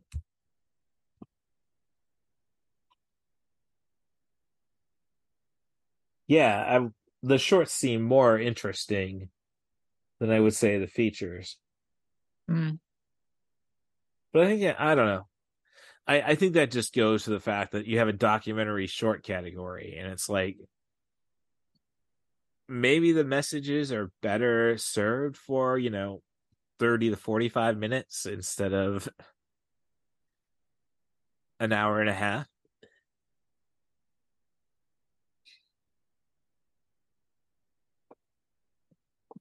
i don't know it's but yeah nope um so i don't know with this this kind of observation it's kind of like the best movie to ever win best animated feature would be Spirited Away. Just because it does more for the entire genre of an I mean the entire art of animation. Mm-hmm. Yeah. I don't even want to, uh, you know, want to quit googling. It's like, what about 2000? Where's perfect? Well, no, they didn't have the award in 2000, so no. Where's perfect blue? All right. so. But uh, yeah, they they they unintention they quasi intentionally insulted adult animated features. Mm-hmm. Um, and mostly because it was cross promoting with Disney again. Right. I don't know. It's well, there's a but also a it, lot it's of got to be jokes, off. You got to take it off ABC. I think is the thing. They're the only ones willing to pony up the money. I think you have to pay a fee to broadcast the show. No, I understand that, and it's a good deal for Disney. I'm not questioning that. I'm just saying it's like uh, the most recent Screen Drafts episode was the Independent Spirit Awards Best First Feature, which is really good. Hmm. Um, uh, but also, yeah, the tone of last year's show, a lot of people pointed out, was a lot of the jokes were being made at the expense of the Best Picture nominees for being boring or too long or what have you. That didn't seem like they wanted to honor what was actually nominated. Instead, yeah. they were trying to do stuff like find some excuse to bring up Spider Man No Way Home. Yeah, I do need and to watch that notor- the notorious online Twitter vote. Are they thing. doing that this year? Or did they? No, they that? no. It's clear that was that was never going to work. Okay. Yeah, no, bunch of assholes. Then, in honesty, because when I look at the 2022s, this is better than the 2023 offers. I mean, Belfast overrated. Um, West Side Story, I've heard great things. I mean, I know you're a fan, but I could see why again why it's not in the top eleven Spielberg movies. per Screen Drafts. um, King Richard bullshit. Uh, Licorice Pizza might have just been a mandatory. Look, we respect Paul Thomas Anderson. We're just not gonna honor him. Don't look up. No, that should not have gotten a nomination. So again, that's my thing. Like when you break down these 10 nominations, you obviously know 40 to 50% that don't actually deserve to be there. Mm-hmm. So, and now that I'm looking at it, like I, I chose my Peoria Rivermen's quest for the championship over going to see Nightmare Alley at Ebert Fest in black and white. Uh huh. Not gonna regret that because I got a championship out of it. but you know what I mean. Um yeah, no, if you're gonna insult your best pictures, it's like that means you're totally doing this bloody show for nothing but the ratings. And it's like, don't you get it? Nobody watches TVs on Sunday. Yeah. I mean, okay, look, this should be on CBS. You at least know the TVs are on. per Family Guy. Mm-hmm. And now we turn to an episode of Jag. hey, I, I found the evidence that proves that. Honestly, is anybody watching this? Yeah, retirees gives them some background noise. How you doing? Remember that hip 50- doing? Remember the forties? Which kind of makes me think, oh, mom would probably be watching the Oscars more if it was on. Ah, that's the problem with boomers. Some of them really embrace what the what did my mother do? now, but you know, looking ahead, this I don't year- know. I'm just saying when what did my mother do? And my mom's joking about how grandma's laughing at her for having coffee every morning. It's like Yeah, you're a pack of cigarettes from being Yvonne. Do you want me to buy you a carton to uh, amuse us? Leave on mom's bedside? I mean, Virginia Slims aren't that bad for you. I mean, it takes 80 years of smoking them. okay. Enough making fun of my mom. She's not going to be on the podcast ever. I really would like to try getting dad on the show for Putney Swope. I don't know. That might, but then that might break down like, how did you become a union buster? Sorry. Hey, you called for a potluck. and my gosh, I I really need to get stoned and watch Space is the Place. I just don't think I'm appreciating the imagery in my peripheral without the marijuana. What what did you give that two and a half stars?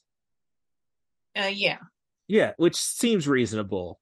I wanted to. It's another one I wanted to like more than I did, but Right. the low budget really works against. it. Oh, It's looking like the some of the blocking is kind of Ed Wood. oh level. no no no no! You're you're dead on there. So yeah, I I think you're beyond warranted, and that's why she's the smartest mind in Central Illinois cinema. Brad Jones, you may never come back come below I eighty. you abandoned us, the cinema snob. You know that re- reminds me. C two E two is coming up. What are you looking forward to there? Yeah, no, um, That's gonna be I'm- my next weekend off. I was free this weekend. Now I got to yeah. Uh, I'm interested. I think Svengoolie was announced. Yes. Well, he's all he's a fixture at C two E two. I mean, he's a local hero. Yeah, and that might explain all the shirts, but I swear I've seen some shit at Hot Topic for him. But It's it's really taking off more than ever the last year or so. yeah, and you know who knows? He might have a deal with One Hour Tees, which does pro wrestling tees, and they're the guys who got all the wrestling shirts. They have a pretty extensive online. They have a pretty extensive online stores. it is. Yeah, but they just, constantly uh, rotate seasonal stuff in and out. Yeah, but I'm just saying, you got to do a little research. But if he's with one hour tees, they are they've got a, quite the reach. I mean, yeah. they pretty much do all of all elite wrestling stuff. Um, oh, and the aliens are going back into boob shit. um, I don't know. Like C two E two for me, I am a guy who likes the more um um because they've already put up the schedule. Yeah, no, and I haven't looked at it. Mo- I, and most of it, I'm sure there'll be some changes going in. Hey, there's and... a chance 90 for chill gets a fill in somewhere. I don't know. Oh, fingers crossed. Uh, I mean, I got to go and buy Andrew TD a ticket, but yeah, they've got yeah. they've got that one panel. They're bringing back that panel movies everyone disagrees with you on again. right. trying to break break into. oh no, I, I made it last year, and I'm oh, surprised. Yeah, no, I, I brought which up. One was know, it? I can't uh, remember which one you did. I brought up Life Force. Oh. Um, Brad Jones, all about it. yeah. Um, and it's like the rest of the guys did not see it, and um, so when the nostalgia critic looked at the poster, and I guess he got one of the weird posters. You can show that on a poster. it's like, um, yeah, it's like um and I got to talk to I got to talk to the uh a nostalgia critic, gave him a card for the podcast. And it's like, you know, shooting the, yeah, shooting the uh, breeze and stuff. Yeah, I, I mean with looking at what's going on at C2E2 this year, it seems like there's a lot more outright industry stuff and year. no and that's that's the, the word i was trying to think of it's like i dig the industry stuff there's like meetups for creative creators, you know, networking basically. Yeah, yeah. No, I I dig the industry stuff more than say Fan Expo, which is really more about like and you know. I mean, I know C2E2's always been a bit more industry focused, but it seems like they're really doubling down on it this time. Uh, you know, who knows? It might be something with uh ReedPop. Um because they're now be. They're now handling like they're going to have Mar- Marvel portfolio reviews or something like that. Yeah, uh, I bring up ReedPop though, just because they're taking over uh, E3. Oh, that too. Yeah, so it's like, I mean, they're it's gonna be an interesting year because like everybody, like all the primary, um basically Nintendo, Sony, and Xbox and Microsoft aren't doing E3. Mm-hmm. Yeah and it's like ReedPop is probably going to be making that more of a fan thing. But uh, personally, as I say, I like the industry stuff. Like, um, I think it was the twenty, maybe it was twenty nineteen, maybe it was twenty twenty, uh, C two E two when they did the Alien shorts to promote the 40th mm-hmm. anniversary of Alien.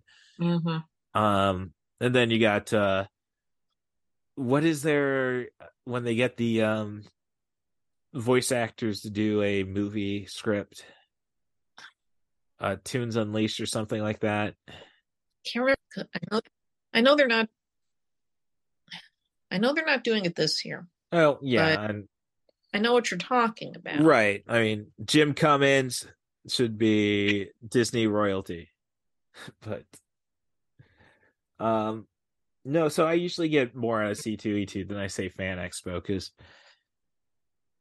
Fan Expo is still it's like Wizard World in this fact that it's still like oh it's kind of like we're we're taking the taking Hollywood to the we're taking Hollywood to the masses, but we're really just serving the nerds type element.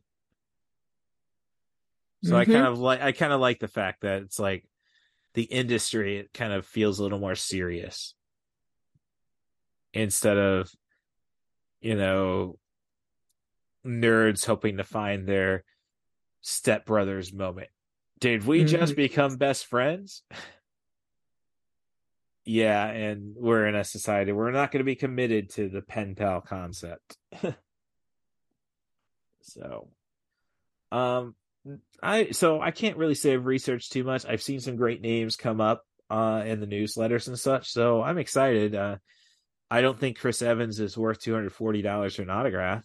No, it, I I'm not surprised they're going to charge that high. I'm not surprised. I'm just saying it's like yeah, it's like twice as much, uh, almost twice as much as. I don't know how far I've gone, ever paid. I don't think I've paid more than 125 dollars. Um, in my experience, and yeah, that I, that I, highest was for Jeff Goldblum. Right. I think I've paid. I may have paid a hundred, but that was for uh Smith and Mewes. So. Uh-huh.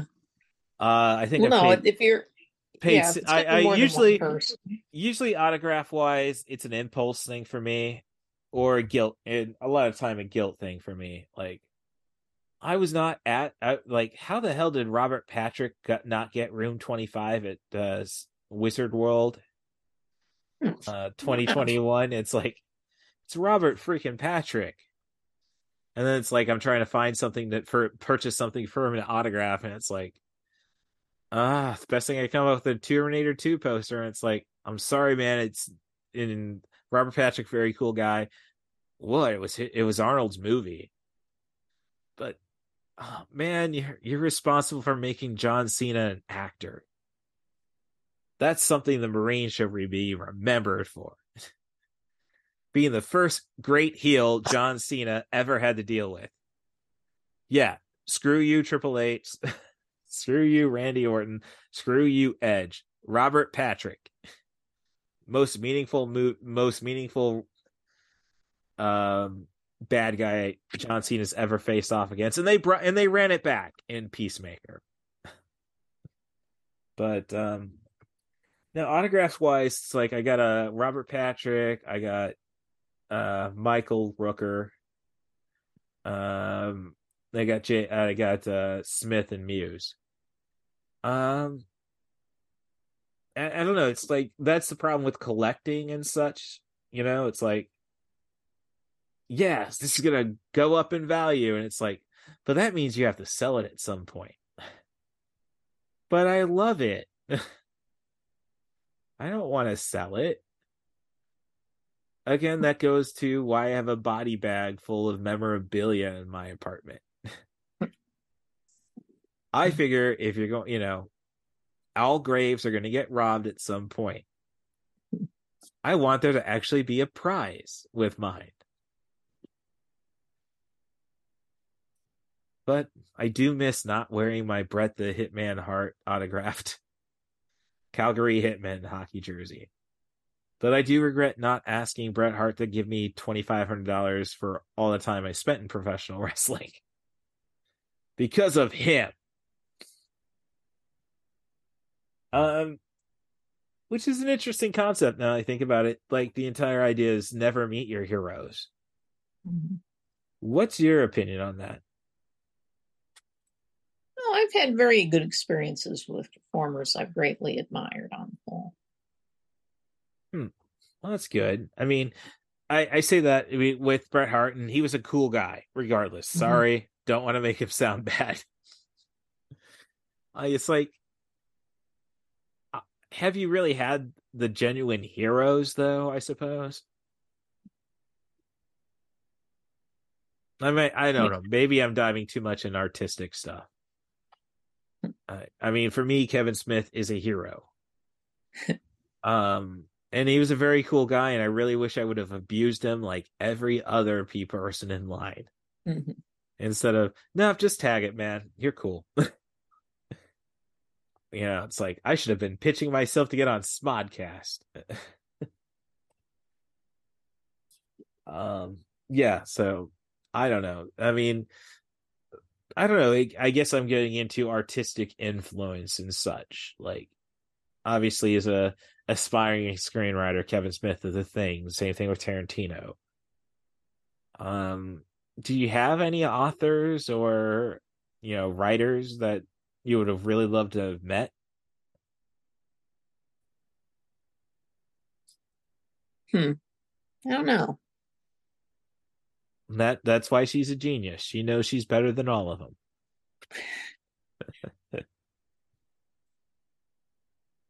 so righty. So C2E2, we talked Oscars, we talked weird movies. and I want, if you don't mind, we can finish up with one quick, one more quick question off the cuff. Do you think we've re we passed peak superhero movie at this point? Um, because uh, Ant Man three is not doing as well as expected, which is not a great thing, given that this was supposed to be the point where we're finally starting to get some focus with where the Marvel movies and shows are going. Well, I wouldn't have chosen Ant Man to be that project. No, it does seem a bit weird offhand. Um, and while DC seems doesn't seem to know what it wants to do at this point, seems like it's trying to burn off a lot of stuff. Oh. It's not oh. totally clear that what's been promised to come is going to show up. Um well, I I would say I think the superhero thing has is big perhaps a victim of the pandemic. I don't know. I, I mean, the general consensus seems to be as to why Marvel is in decline, leaving out bad faith arguments, uh, is that they a lot of people just jump ship after Endgame and don't really feel a pressing need to come back. Oh no, no, that is that's obviously true. Um once Endgame happened, it felt like the story was closed. Um and because and if Ant Man 3 can't get things into focus, we have two other Marvel movies this year. One is the last Guardians of the Galaxy movie. Yeah. Which, you know, because it is the last, that's also shutting the door. And the other is the Marvels, which Disney's just changed the release date for again, like less than two weeks before they do the big Disney animated musical for Thanksgiving. So um, it's not a lot of time. Now, uh, I'll I'll put it this way: I want to see Guardians three. I want to see the Marvels, but we don't have any other um new Marvel property, correct? No, no movies. Okay, right. So, no, I think Not it was this year. Okay, I think it was a victim of the pandemic and the fact that people aren't going to go rush out for the next thing. Uh, I'll say that uh you're right. I think a lot of people like oh the story's over after endgame. And it's like okay now it's become more of a nerd thing. So yeah. um it's with, with that with more... that with that said uh that would basically say once it becomes a nerd thing go to television. That's the safest spot for it. Nobody's going to i'm rewatching true blood right now as i get stoned. And mm-hmm. it's like oh god those effects wouldn't pass anywhere else. Um, but it's on TV, so I forgive it. Uh, so TV's the way to go. Um, it should have been the way to go, but uh, I don't know. It's like again, it's like I really want a Star Wars movie. I want that. I want that to be a reason to request a night off. And no offense to to you, Rory. It's like, uh, like they were telling me about my schedule. Well, you better request that weekend, uh, the last weekend of March off. And it's like, I already did. Well, I don't think they're going to remember it. So better do it here. And it's like, well, I don't know how the new employer works. It's like, what do I say to make sure I get C2E2 off? And, and I basically said, um, I am escorting my sister to C2E2. I may have brought up like, you know, um your spectrum. It's like and then i'm bringing that up to people. It's like you should have sold it even more. Um but no it's like i really wanted a disney movie i mean i really wanted this i've i've been dying for a star wars movie.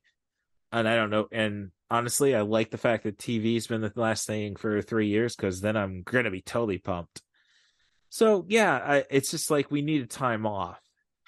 Uh, well, from the from from the movies and i think the biggest problem is dc is still trying to come up with stuff yeah like basically we needed a total shutdown on comic book movies period unless it's like weird stuff like I know the losers sucked.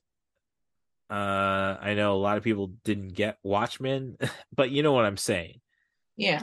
Familiarity is a curse right now. Mm-hmm. Or unfamiliarity, because well, but but we're supposed. But you you you like... say you say unfamiliarity, but the name Marvel should make us immediately familiar. Is what I think um was the entire downfall of what is it? Stage four was the last one. Phase four. Phase four, whatever. Like, okay, yeah, I want to see, I want to see Black Widow. Cool. Who are the fucking Eternals? Uh, which really makes me feel bad that I just recently bought the man, uh, the Obi Wan Kenobi character that uh, um, Kumail Nanjiani just portrayed as a Funko Pop. I didn't buy his Eternals one. So, um, yeah, but I'm just saying it's like we go back to 2014. Who the hell were the Guardians? The Guardian, the Guardians of the Galaxy. Well, you and can we, argue that we just like, oh, it's Marvel, so it's going to be okay. Yeah, but if somebody was asking that with regards to the Marvels, it's been pointed out that which is the one I'm looking forward to most, in all honesty.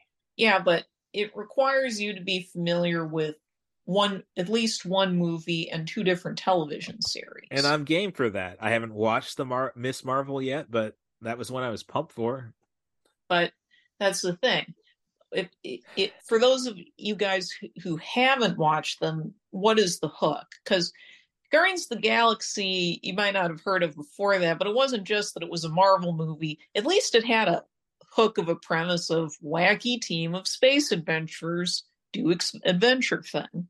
Uh, I wouldn't say that, that, I wouldn't say that was a great hook though. Again, let's bring up ice pirates.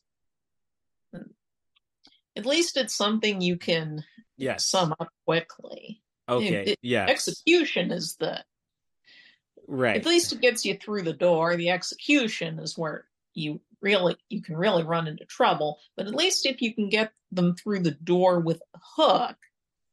No, you're you're you're right. I'm just saying I don't think it was a strong hook, but I mean, a Marvel, I, I, the Marvels does not have a hook. It's well, it, it's only if you like the Miss Marvel movie, and people are pretty much like blew that one off as well. At least we're taking the time to establish a character. You know, somebody, some people have pointed out, we don't even really know who Ms. Marvel, not Ms. Marvel, but who Captain Marvel really is. She spent eighty percent of the movie with amnesia. I would say that who, we don't even know what her personality is. I would say we got a pretty good idea through the flashbacks and such. Look, I'm gonna respect anybody who wears a nine inch nail shirt before it was really cool. And let's just face it, the reason to watch, I mean, I like Captain Marvel. I love Goose. But the reason to watch it is the establishment of Nick Fury. I still like Jessica Ritchie arguing that all this was done better in The Long Kiss Goodnight, which also has Samuel L. Jackson. Right. Well, the key is Samuel L. Jackson. So, in other words, we would not be having this discussion if the entire phase four was centered around Nick Fury. That is an interesting way of looking at it, but he can't he can never really be the lead. That's not something you build the whole thing around. You have to build it around a big hero. But okay, but that's that's so Nick Fury is basically the watcher. Yeah. Yeah. That's I mean what, that's cool what I'm saying. Yeah, no, been... and I'm just saying I love I loved What If. I also love uh, the actor who I keep ever forgetting his name. Um, Jeffrey Wright. All right, didn't even need the. I I was pulling up IMDb, but they came to my head.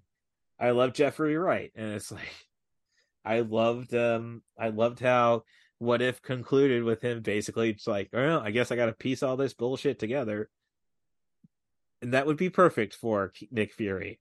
Well, I guess I got to piece all this bullshit together.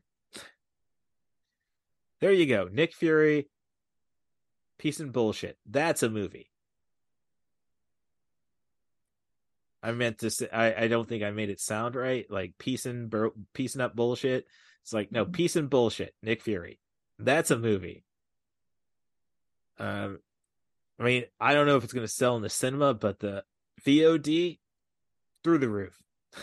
Yeah. So, but I don't know. It's it's going to be we're we're in for an interesting interesting time in cinema and I think there might be a time for course correction because we still haven't really figured out how to get back from the pandemic. We knew well, history repeats. In some senses, the great hope we ha- you could have is that just the way that we had got a bunch of crappy musicals for a few years after Sound of Music hit it big, and the studios nearly lost their shirts, and then that opened up the way for more independent creatives to come into Hollywood and give us the triumphs of the 70s and I would argue some of the early 80s. Well, but I don't think Hollywood s- system, American movie making system is set up to allow that kind of reconstruction to happen again.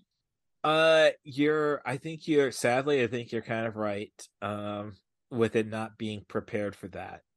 Yeah. Uh, I've been watching a lot. I think I've subscribed to Anna, Adam Conover's YouTube channel. So, uh-huh. yeah, I, I got that reality set into me. Damn, he does ruin everything. I'm not saying it's a bad thing. I'm just saying. um, but when you say history repeats itself, where you had the 70s being probably the finest time for cinema and then you had kind of a 90s figuring out what the next stage is.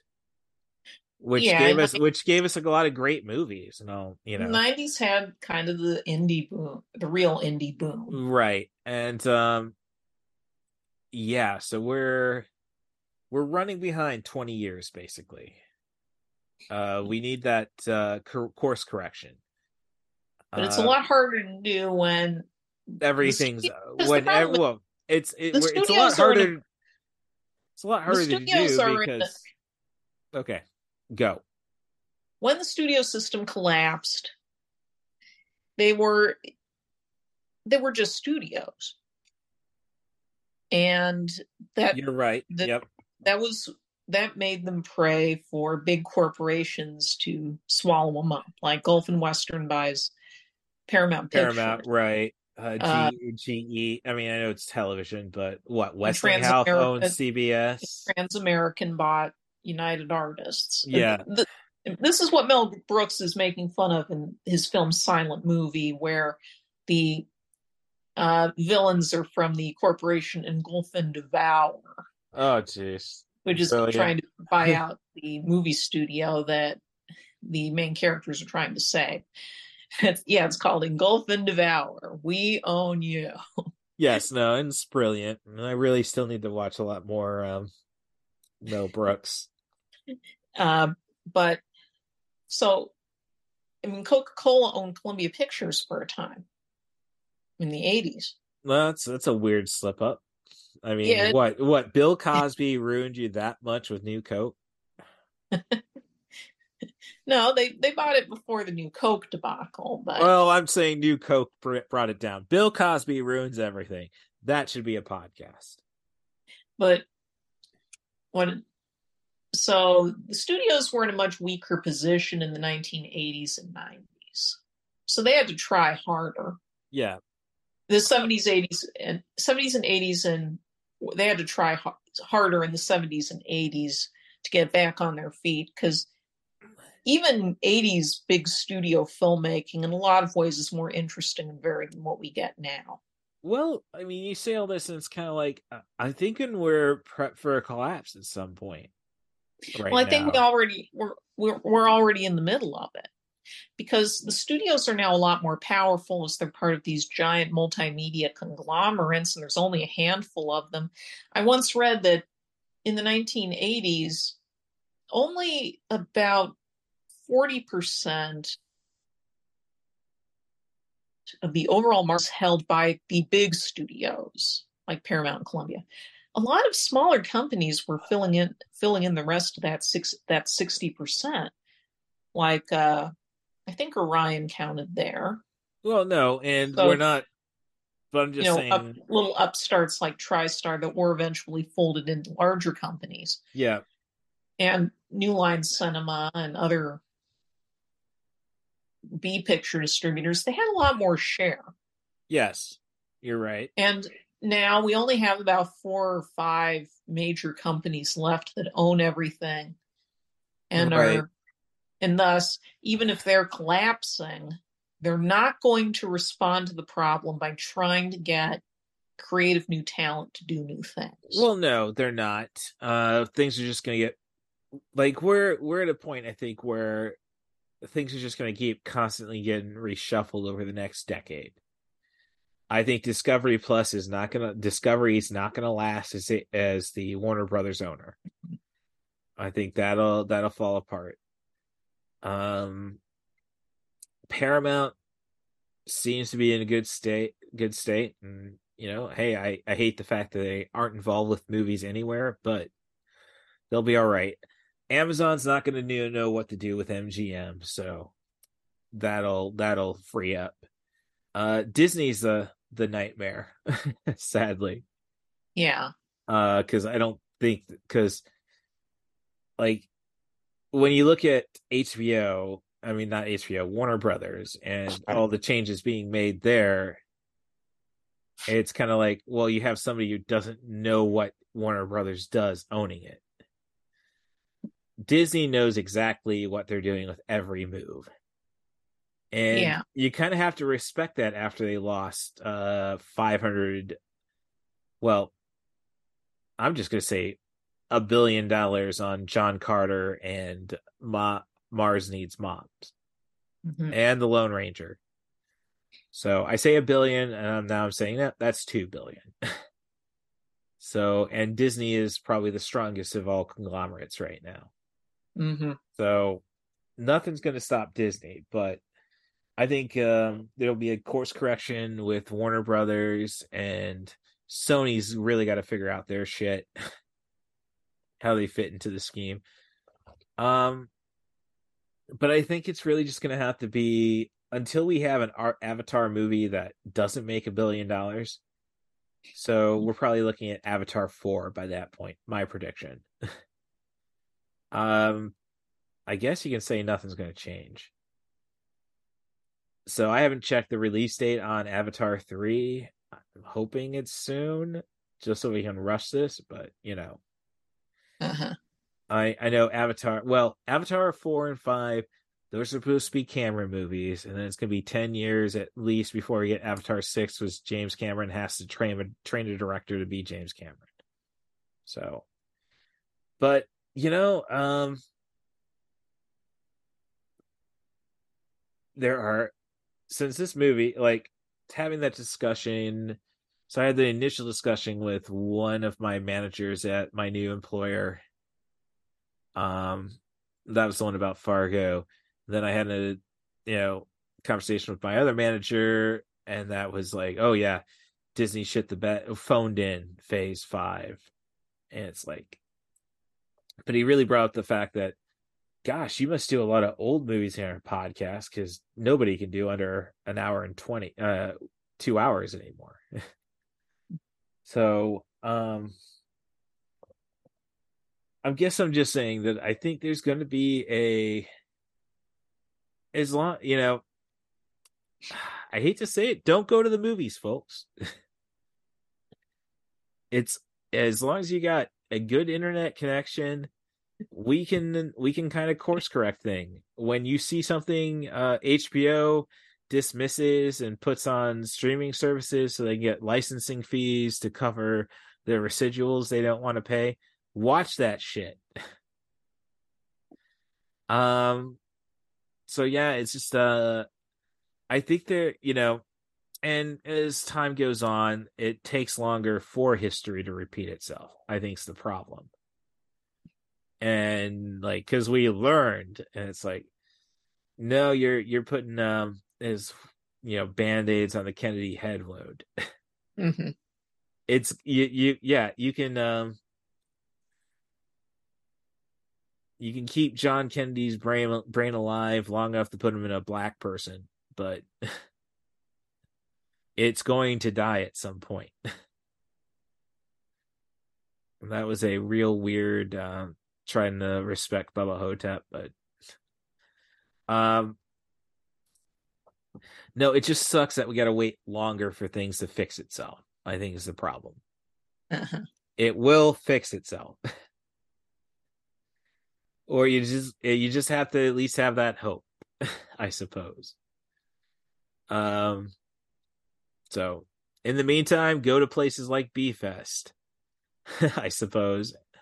Um gosh, I really wish I could just start a Patreon so I can take Fridays off and do whatever the people on Windy City double feature picture show tell me to go and watch at the Music Box Theater Theater in Chicago. or better yet, mm-hmm. start a Patreon so I can move to Chicagoland.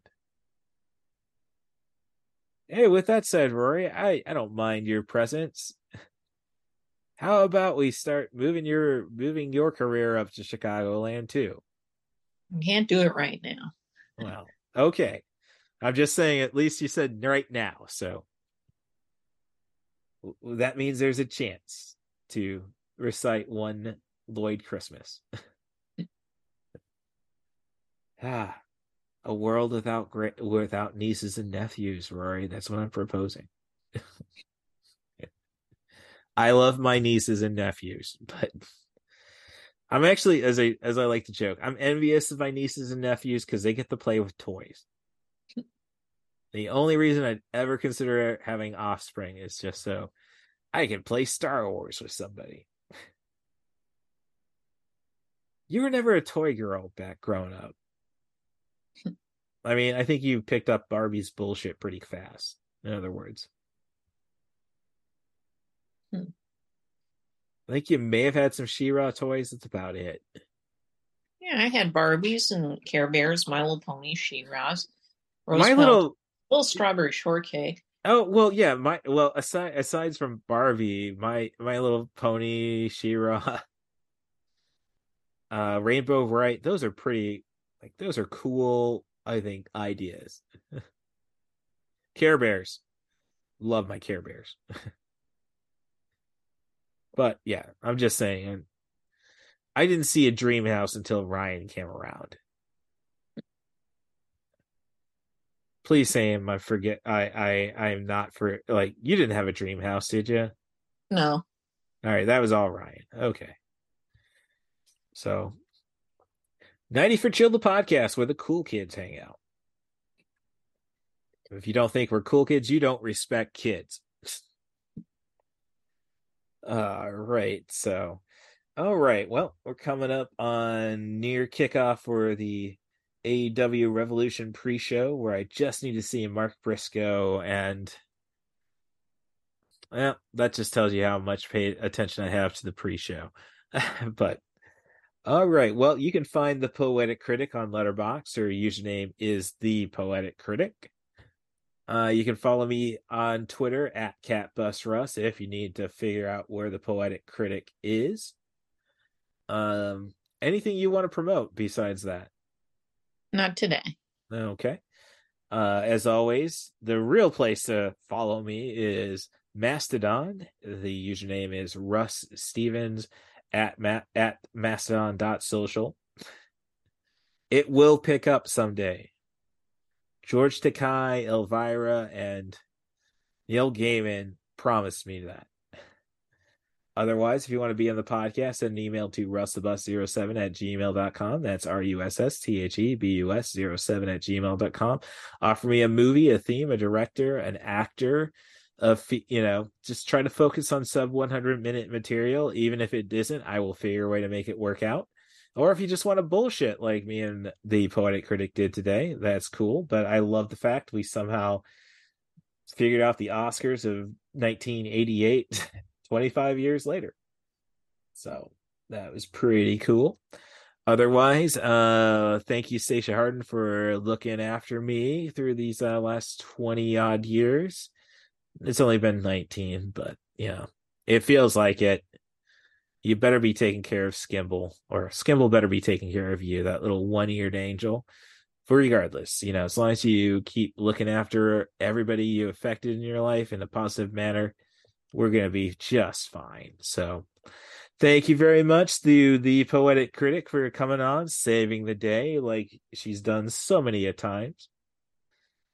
Sorry, I didn't have any Jim Carrey or Jeff Goldblum to immediately throw at you. Mm-hmm. So, all right. So until uh, next week, thanks for coming to 90 for Chill, the podcast, and have yourselves a good night. Uh, thank you. Here's, yep, thank you. Here's the hoping Bryan Danielson is our new AEW champion. So thanks again, Rory. You're welcome. Can I hear a wahoo?